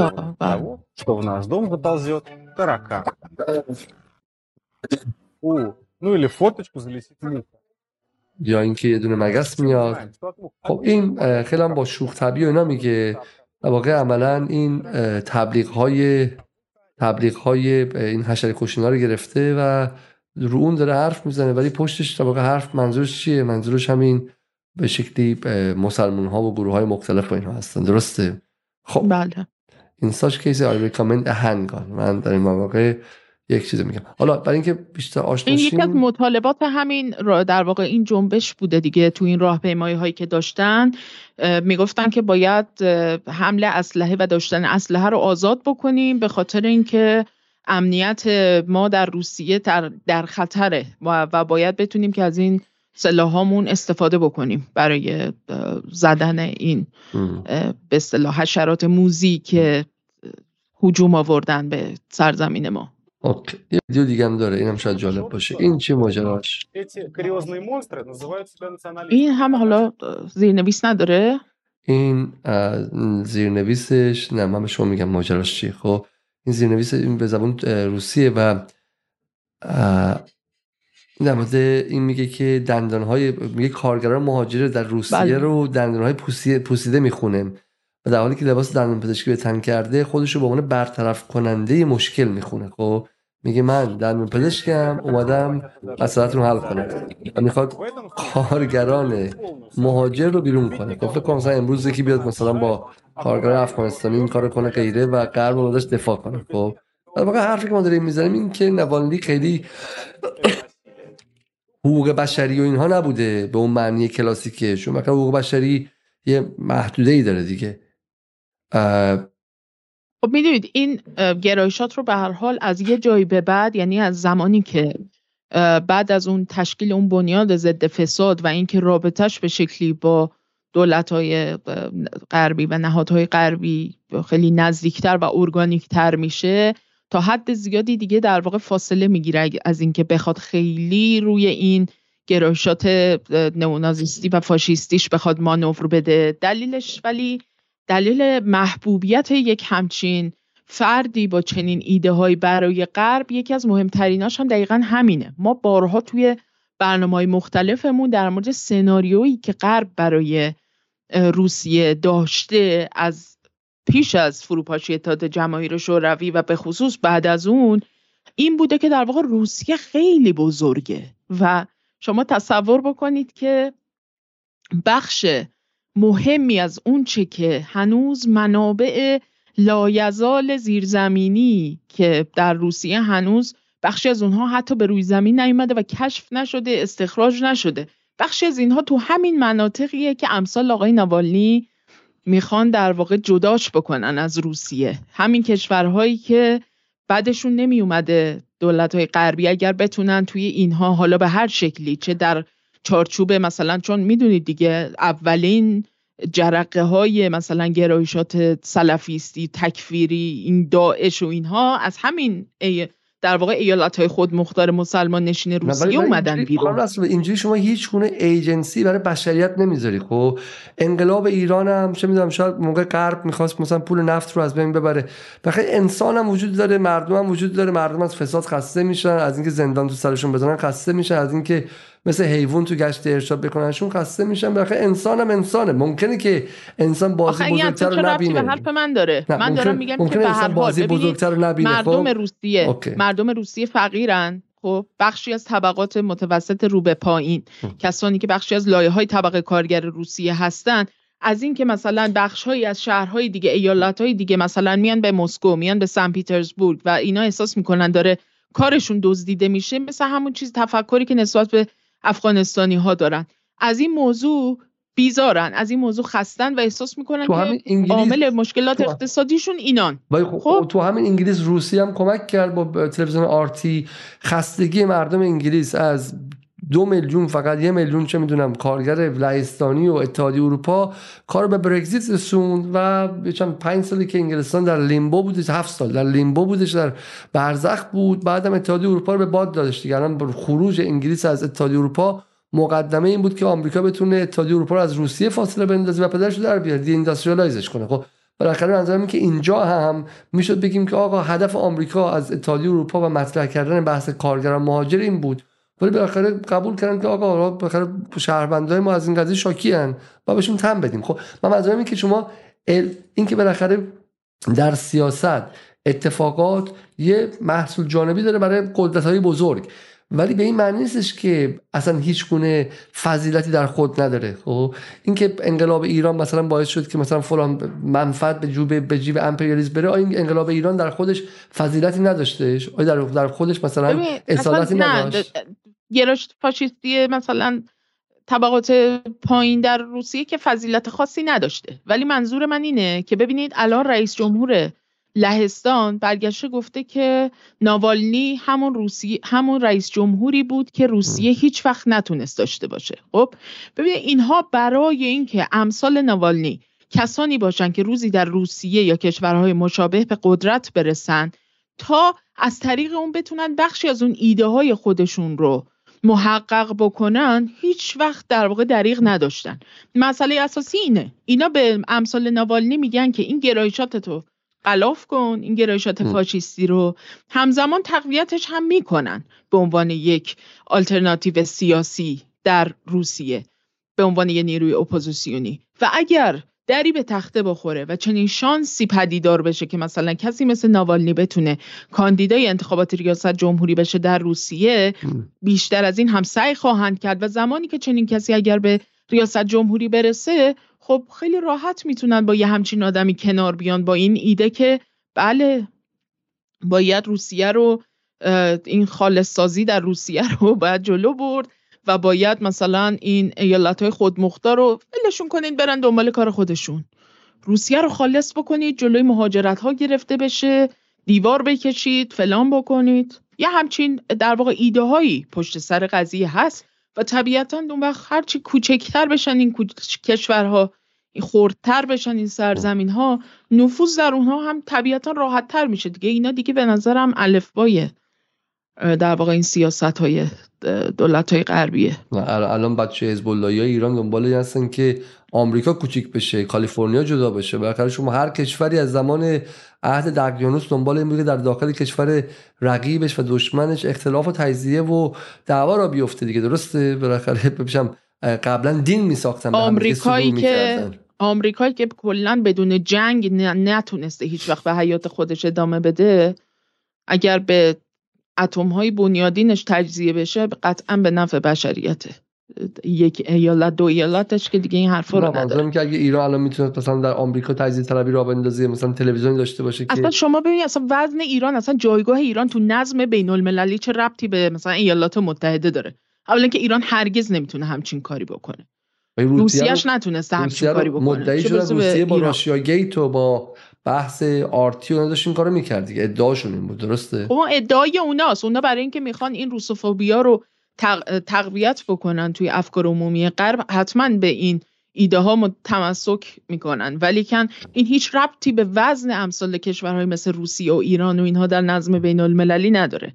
که اصلا این مقایسه ها به نظر من خیلی حالا گیز نشه دعوای ما چیه؟ دعوای ما چندان نیستش. این که من میگم که اون دشمن همیشه کارش دشمنیه. چرا تو روسیه موفق نشد؟ چون پوتین بالاخره سیاست ورزیش یه استفاده از های ملی داخلش و اون دوگین و اون بحث چه می‌دونم تقویت مسیحیت و یه بخشش هم فیک نیوز و اینکه تو غرب همه بچه بازان و همشون همجنسگرا هستن و غیره. یه خودش می‌دونم قلوف کردن توی این علمان های فیک نیوزی اینجوری و ولی در نوری و در مجموع هم این جنگی که با اوکراین را انداخته و تقویت سویه های ملیگرایانه ولی همینطور هم حفظ اقتصاد کشیدن افسار به شکل اولیگارش ها و غیره و غیره. من مجبورم این که در نهایت دشمن کارش تجزیه شماست وظیفه شما اینه که از داخل بتونی مقابلش بیستی درسته؟ و همش همه حرفم این که با resentment و با رنجش نباید به صحنه جنگ نگاه کرد خب؟ کار اون که شما رو تجزیه کنه. و برای همینم کارشه که از اپوزیسیون های داخل شما حمایت کنه. خب اونایی که می‌تونن شما رو بهتر تجزیه کنن. برای همین تو نوالنی چنین asset ی به قول شما دیدن. توش چنین پتانسیل توش دیدن. و و مسلما اگه می‌تونن در دروغ هم میگن. حتی اگه سویه‌های فاشیستی داشته باشه و غیره. خب این تظاهرات به ما توضیح بدیم چون در دو ساعت گذاشتیم و به نظرم خیلی برنامه خوب و جالب بود و آغاز سری دعواهای من و شما خواهد بود انشالله خب مجموعه جدال داخلی. جدال رو ما دیگه الان به خودمون بکشیم. این تظاهرات چی و این پرچم های سیاسی سیاه و زرد چی خانم نصر این همین کسانیه که در واقع طرفدار روسیه برای روزها هستند. همین گرایشات نئونازیستی مختلفی در واقع یک بلوکی هستن اینا گرایشات دست راستی که حالا این های زرد و سفید و مشکی هم در واقع سمبل اونها هست که میگن که روسیه باید برای روسها باشه یعنی به شکل exclusive اختصاص داشته باشه روسیه به روسها و میگن که پرچم قرمز و آبی و سفید روسیه در واقع نماد اون در برگیرندگیه و این پرچم در واقع باید جایگزین اون بشه و اینام که دیگه واضحه دیگه. کل پوستی هایی که با سلام نازی ها در این تظاهرات ها حضور دارن شعار میدن و فیلم های متعددی هم ازشون موجوده فیلم که واقع علائم موفقیت پوتین بود و اینکه محبوبیتش بالا رفته و نیازی به این کارها نداره. درسته برخلاف گفته درسته؟ برخلاف گفته بله بله. خب این ماجراش بله. چی بودش؟ این مقاله تایم که شما انتخاب کردید؟ این در واقع از روی چیز مسئله خاصی نداشت. در واقع نوشته دختر نوالنیه کسی که در دانشگاه استنفورد داره درس می‌خونه و یکی از ستاره های مجامع دانشگاهی و سیاسی که در آمریکا در واقع حول مسئله حقوق بشر و اینها و به نوعی پروپاگاندا می‌کنه برای پدرش و اینها در محافل مختلف و روزنامه های گردن کلفتی از جمله همین تایمز و اینها هم در اختیارشن. بریم سراغ این ویدیویی که از حضور نوانلی فکر کنم هستش درسته این؟ ویدیو بودش دیگه درسته این فیلم تظاهرات نوالدی بله، بودش ولی نمیشه این تظاهرات فیلمش کار نمیکنه حالا من سعی میکنم دوباره بیارم بایدن رو ببینیم تا برگردیم responsible for Navalny's death. Putin is responsible. What has happened to Navalny is yet more proof of Putin's brutality. No one should be fooled, not in Russia, not at home, not anywhere in the world. Putin does not only target his citizens of other countries, as we've seen in what's going on in Ukraine right now, he also inflicts terrible crimes on his own people. And as people across Russia and around the world are mourning Navalny today because he was so many things that Putin was not. Hmm. این هم درباره اوکی ما این رو دیدیم من تظاهرات پیدا کردم بودم که این کار Моим сторонникам, которые удивлены, я хочу сказать лишь, что удивляться не нужно. Я четвертый год подряд хожу на русский марш. Им стоит бояться! Им стоит бояться! اوکی آن گلوری تو روس کوکوس ساکس قفقاز آشغال درود به جم روس این همون در واقع نگاه روس پرستی و روس برتر انگاریه درسته؟ او مای گاد من این اصلا نباید نشون بدم. مسکو قفقاز نیست و الله فلان است. خب قشنگ چیزه دیگه یعنی توهین به مقدسات. و نوالین تو اینجا سخنرانی کرده یعنی که سخنرانی کرده توی این حالا چون ادعا میشه که روسا خیلی چیز نیستن این دست هیتلری نشون میده و روسیه فوروارد روسیه فوروارد و آه بعد میگه it's completely normal and I see nothing wrong in this event Совершенно нормально и уместно. И ничего опасного в этом мероприятии я не حالا اگه واقعا این واقعیت باشه که خیلی خیلی جدیه ولی من تا اینجا از روی ویدیو من تشخیص نمیدم که این حدثه نه خب خانم نصرآبادی بریم ویدیو مسیح رو ببینیم با هم دیگه تموم کنیم برنامه رو مسیح هم تو همین بحث کنفرانس مونیخ سخنرانی کرده یا اینکه نه بزنیم یه شب دیگه حالا می‌تونیم بذاریم اون یه شب دیگه. ولی فقط یه نکته بگم که نوالنی توی این زندان اخیری که بود یعنی بعد از هم زندانش توی زندان یکی از مواردی که اعتراض داشته نسبت بهش این بوده که قرآن در اختیارش قرار نمی‌دادن که بخونه. چون علاقه من بوده که قرآن رو بخونه و ببینه که دقیقا چی میگن حرف حساب مسلمان ها چیه و خدای مسلمان ها الله چی میگه. و این رو در اختیارش قرار ندادن. خیلی نسبت به این قضیه اعتراض کرده و خشمگین بوده از این بابت. کار خوبی هم کردن. که میخندم علتی که میخندم این که میگه یادم شعر عبید میفتم میگه گربه گشته از عابد و مسلمان خب؟ برای اینکه برای اینکه احتمالا این اتهاماتی که به زده بودن اینا نگرانش کرده بوده و رفته به سمت اینکه بگه من چه می‌دونم من مسلمان هستم و غیره. خب اینم یه مقاله دیگه هم اینم فقط جا موندش اینم بعد نباشه نگاهی کنیم و با شما خدافزی کنیم. بریم سر ویدیوهای تظاهرات. این سایت مون آف آلاباما یکی از وبسایت هایی هستش که به حال خیلی روکرد انتقادی داره نسبت به غرب و موزگیری های اونها و خیلی جهتگیری هاش هم به سمت افشاگری و درآوردن و شخم زدن یک سری اسناد و اینهاست برای اینکه در واقع نشون بده که چطور در پروپاگانداهای غرب در واقع به چه شکل کار می‌کنن و این در واقع متنی که نوشته که پر از ارجاع هم هست به شکلی در واقع نهایتا می‌رسه به اینجا که اگر بنا باشه که دست دولتی در مرگ نوالنی در کار باشه احتمالا اون کشوری جز بریتانیا نمی‌تونه باشه و این MI6 بوده که در این مرگ دست داشته و در مورد دلایلش صحبت می‌کنه. حالا می‌تونیم لینکش رو بذاریم توی caption برنامه زیر فیلم و اینها که اگه دوستان دوست داشتن برن دقیقا با جزئیاتش بخونن. لینک های مختلفی داره یه جاهایش به حالا اسنادی در ویکیلیکس و اینها ارجاع داده و در مجموع نکات جالبی داره. در صورت اگه بر اساس منفعت باشه بله منفعت چه کسی منفعت می‌بره از این مرگ اونقدر روسیه نیستش.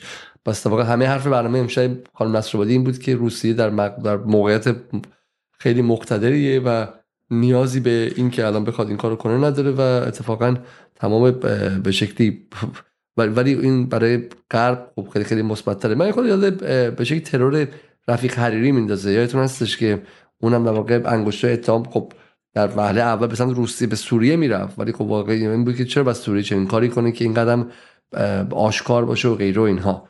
و خب هیچ وقت هم مشخص نشد.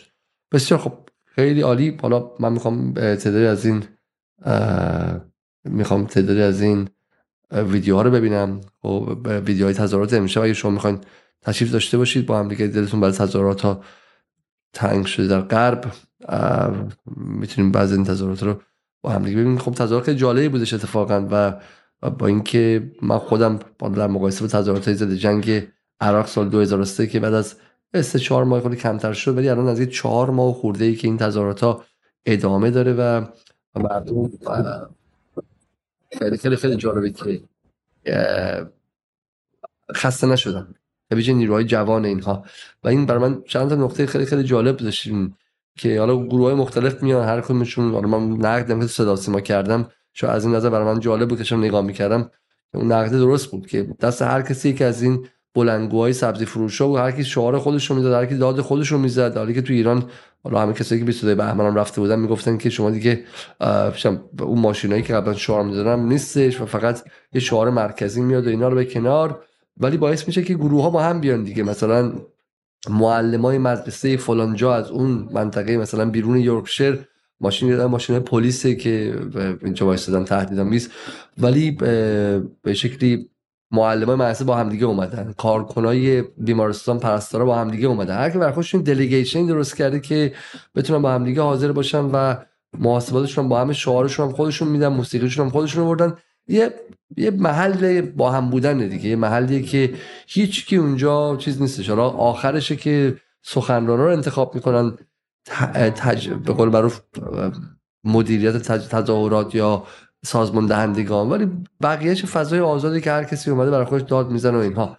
حالا جالبه که امروز مثلا پرچم کردستان آزاد هم بود اینجا. پرچم از من فیلم نگرفتم ولی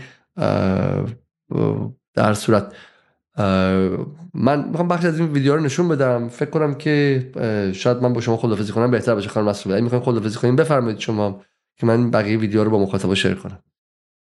خیلی ممنون. من فقط یه چند تا جمله یه ذره حرفمو به شکل تلگرافی فقط بگم که خلاصه بحث تو این برنامه در واقع چی بود. یکی این که در واقع اگر بنا باشه که مرگ ناوالنی طبیعی نبوده باشه یعنی مرگی که حالا به دلیل شرایط نامساعد زندان و مسائل پزشکی که داشته و عوارض اعتصاب غذا و اینها این مرگ اگر به نفع دولتی یا کشوری بوده باشه قطعا به نفع روسیه نبوده. روسیه که الان توی این شرایطی که هم ناوالنی کم اعتبار و حاشیه‌ای شده بوده. هم اینکه خود دولت روسیه از نظر مشروعیت و مقبولیت در شرایط بحرانی نبوده به هیچ وجه. از لحاظ در سطح بین المللی همینطور وضعیت مناسبی داشته. در اوکراین شرایطش پیروزی هایی پشت سر هم داشته و اصلا دچار در واقع مشکلاتی نیست در اوکراین. برای اینکه احیانا بخواد سر میز مذاکره بشینه برای امتیازگیری و غیره مسئله بی اثر شدن تحریم ها و اینها هم سر جای خودش و در واقع اتفاقی که بعد از مصاحبه تاکر کارسون افتاد و به نوعی یه جور ریبرندینگ یا یک جور بازسازی مجدد چهره پوتین و روسیه تو افکار عمومی به خصوص غرب بود همه اینها نشون میده که روسیه الان توی این شرایط و به خصوص یک ماه مونده به برگزاری انتخابات ریاست جمهوری که شرایط مساعدی داره دنبال دردسر اضافی نبوده. برعکس دولت های غربی حالا هر کدومشون اگر که روشن بشه اسنادی بیاد بیرون خواهیم دید که از اینکه در واقع بتونن الان تو این شرایط در آستانه انتخابات ریاست جمهوری شرایط بی ثباتی سیاسی تو روسیه به وجود بیارن و از طرف دیگه بتونن در آمریکا به خصوص بتونن افکار عمومی خودشون رو قانع بکنن که باید برای پیش بردن جنگ در اوکراین بودجه های کلان رو تصویب بکنن. همه اینها و همینطور دوباره شیطانسازی و اهریمنسازی از چهره از پوتین و روسیه در جهان. همه اینها به حال نشون میده که اون اگر قرار باشه دولتی یا دولت‌های زینف بوده باشن اونها هستن و نه روسیه. و خود به حال ناوالنی هم یکی از هزاران چهره هایی بودن بود که در واقع دولت های غربی نهادهای غربی با ایده گسترش دموکراسی و صدور دموکراسی به کشورهایی که غیر دموکراتیک مینامیدند و مینامند ازشون در واقع استفاده کرده از ظرفیت ها و پتانسیل هایی که داشتن روشون سرمایه گذاری کرده و اونها رو تبدیل به اسید هایی کرده که بتونن در شرایط مقتضی و در وضعیت هایی که به حال یک شرایط سیاسی اجتماعی مناسبی وجود داره برای اینکه بله بله. به وجود بیاد و اینها بتونن از این اسید ها و از این دارایی هایی که ساختن در طی زمان بتونن استفاده بکنن برای اینکه پروژه های سیاسی خودشون رو جلو ببرن. از این نظر فکر می‌کنم که به حال یک همچین جنبندی رو می‌تونیم از برنامه داشته باشیم. از شما ممنونم. برنامه خیلی خوبی بود و اینها یه ذره به حال این چالش ها هم حالا بد نیستش دیگه. تنوعی هم میشه توی برنامه های جدال. همیشه موافق بودن هم زیاد در واقع لطفی نداره. بسیار خوب. خب من با شما خدافزی می‌کنم. میرم بقیه برنامه رو ببینم. مخاطبا فکر کردن که شما ناراحتید ولی اینجا به شکلی هدف ما تولید فکر نه تولید نویز. برای همینه که بالاخره خانم نصرآبادی علی علیزاده هر کسی که میاد اینجا و بتونه از ادعاهاش دفاع کنه و ادعاها رو بر اساس فکر و اندیشه و نظریه و اسناد و غیره باید دفاع می‌کنن نه با چیز دیگه. بسیار خوب. من شما خدافظی می‌کنم. کنم نصر بودی تا به زودی. برنامه فردا پس فردا و من میرم سراغ این بقیه ویدیوها که نظر من ویدیوهای خوب و مهمی هستن و و من می‌خوام روشون حرف بزنم. خب شب شما بخیر. خب بحث ما اینجا الان به شکلی دل سوزوندن به انگلیس و اینا نیستش. ما داریم از این جرمشی حرف می‌زنیم و از این جریانی که یک سویه جنگ غزه است و چون ویدیو خیلی داغم هم اگه به برنامه امشب ربطی نداره من سعی کنم که بخوام بهتر باشه که امشب روش حرف بزنم و اون هم تولید یک نسل جدیدی در اروپای غربی بویژه در انگلیس و همینطور آمریکا. چون در آلمان و فرانسه که به واسطه سانسور و به واسطه سرکوب تظاهراتشون اتفاق نیفتاد. و حداقل تو انگلیس و تو لندن که شهر خیلی مهمیه پایتخت رسانه جهانه این اتفاق افتاد و این اتفاق خیلی خیلی میمون و مبارکیه که این نسلی بعد از تو این چهار ماه هر هفته اومد بیرون از خونه. هر هفته از خونه اومد بیرون. یعنی واقعا باور نکردنی کسی بچه انگلیسی تو سرمای زمستون و گرمای سرمای زمستون و برف و بارون و ما خودم که بالاخره آدمی هم که 23 سال 24 سال اینجا هستم سخت تظاهراتی از دست دادم. ولی خب دیگه سختم بود که هر هفته برم. ولی رفتم اونجا دیدم که این بچهای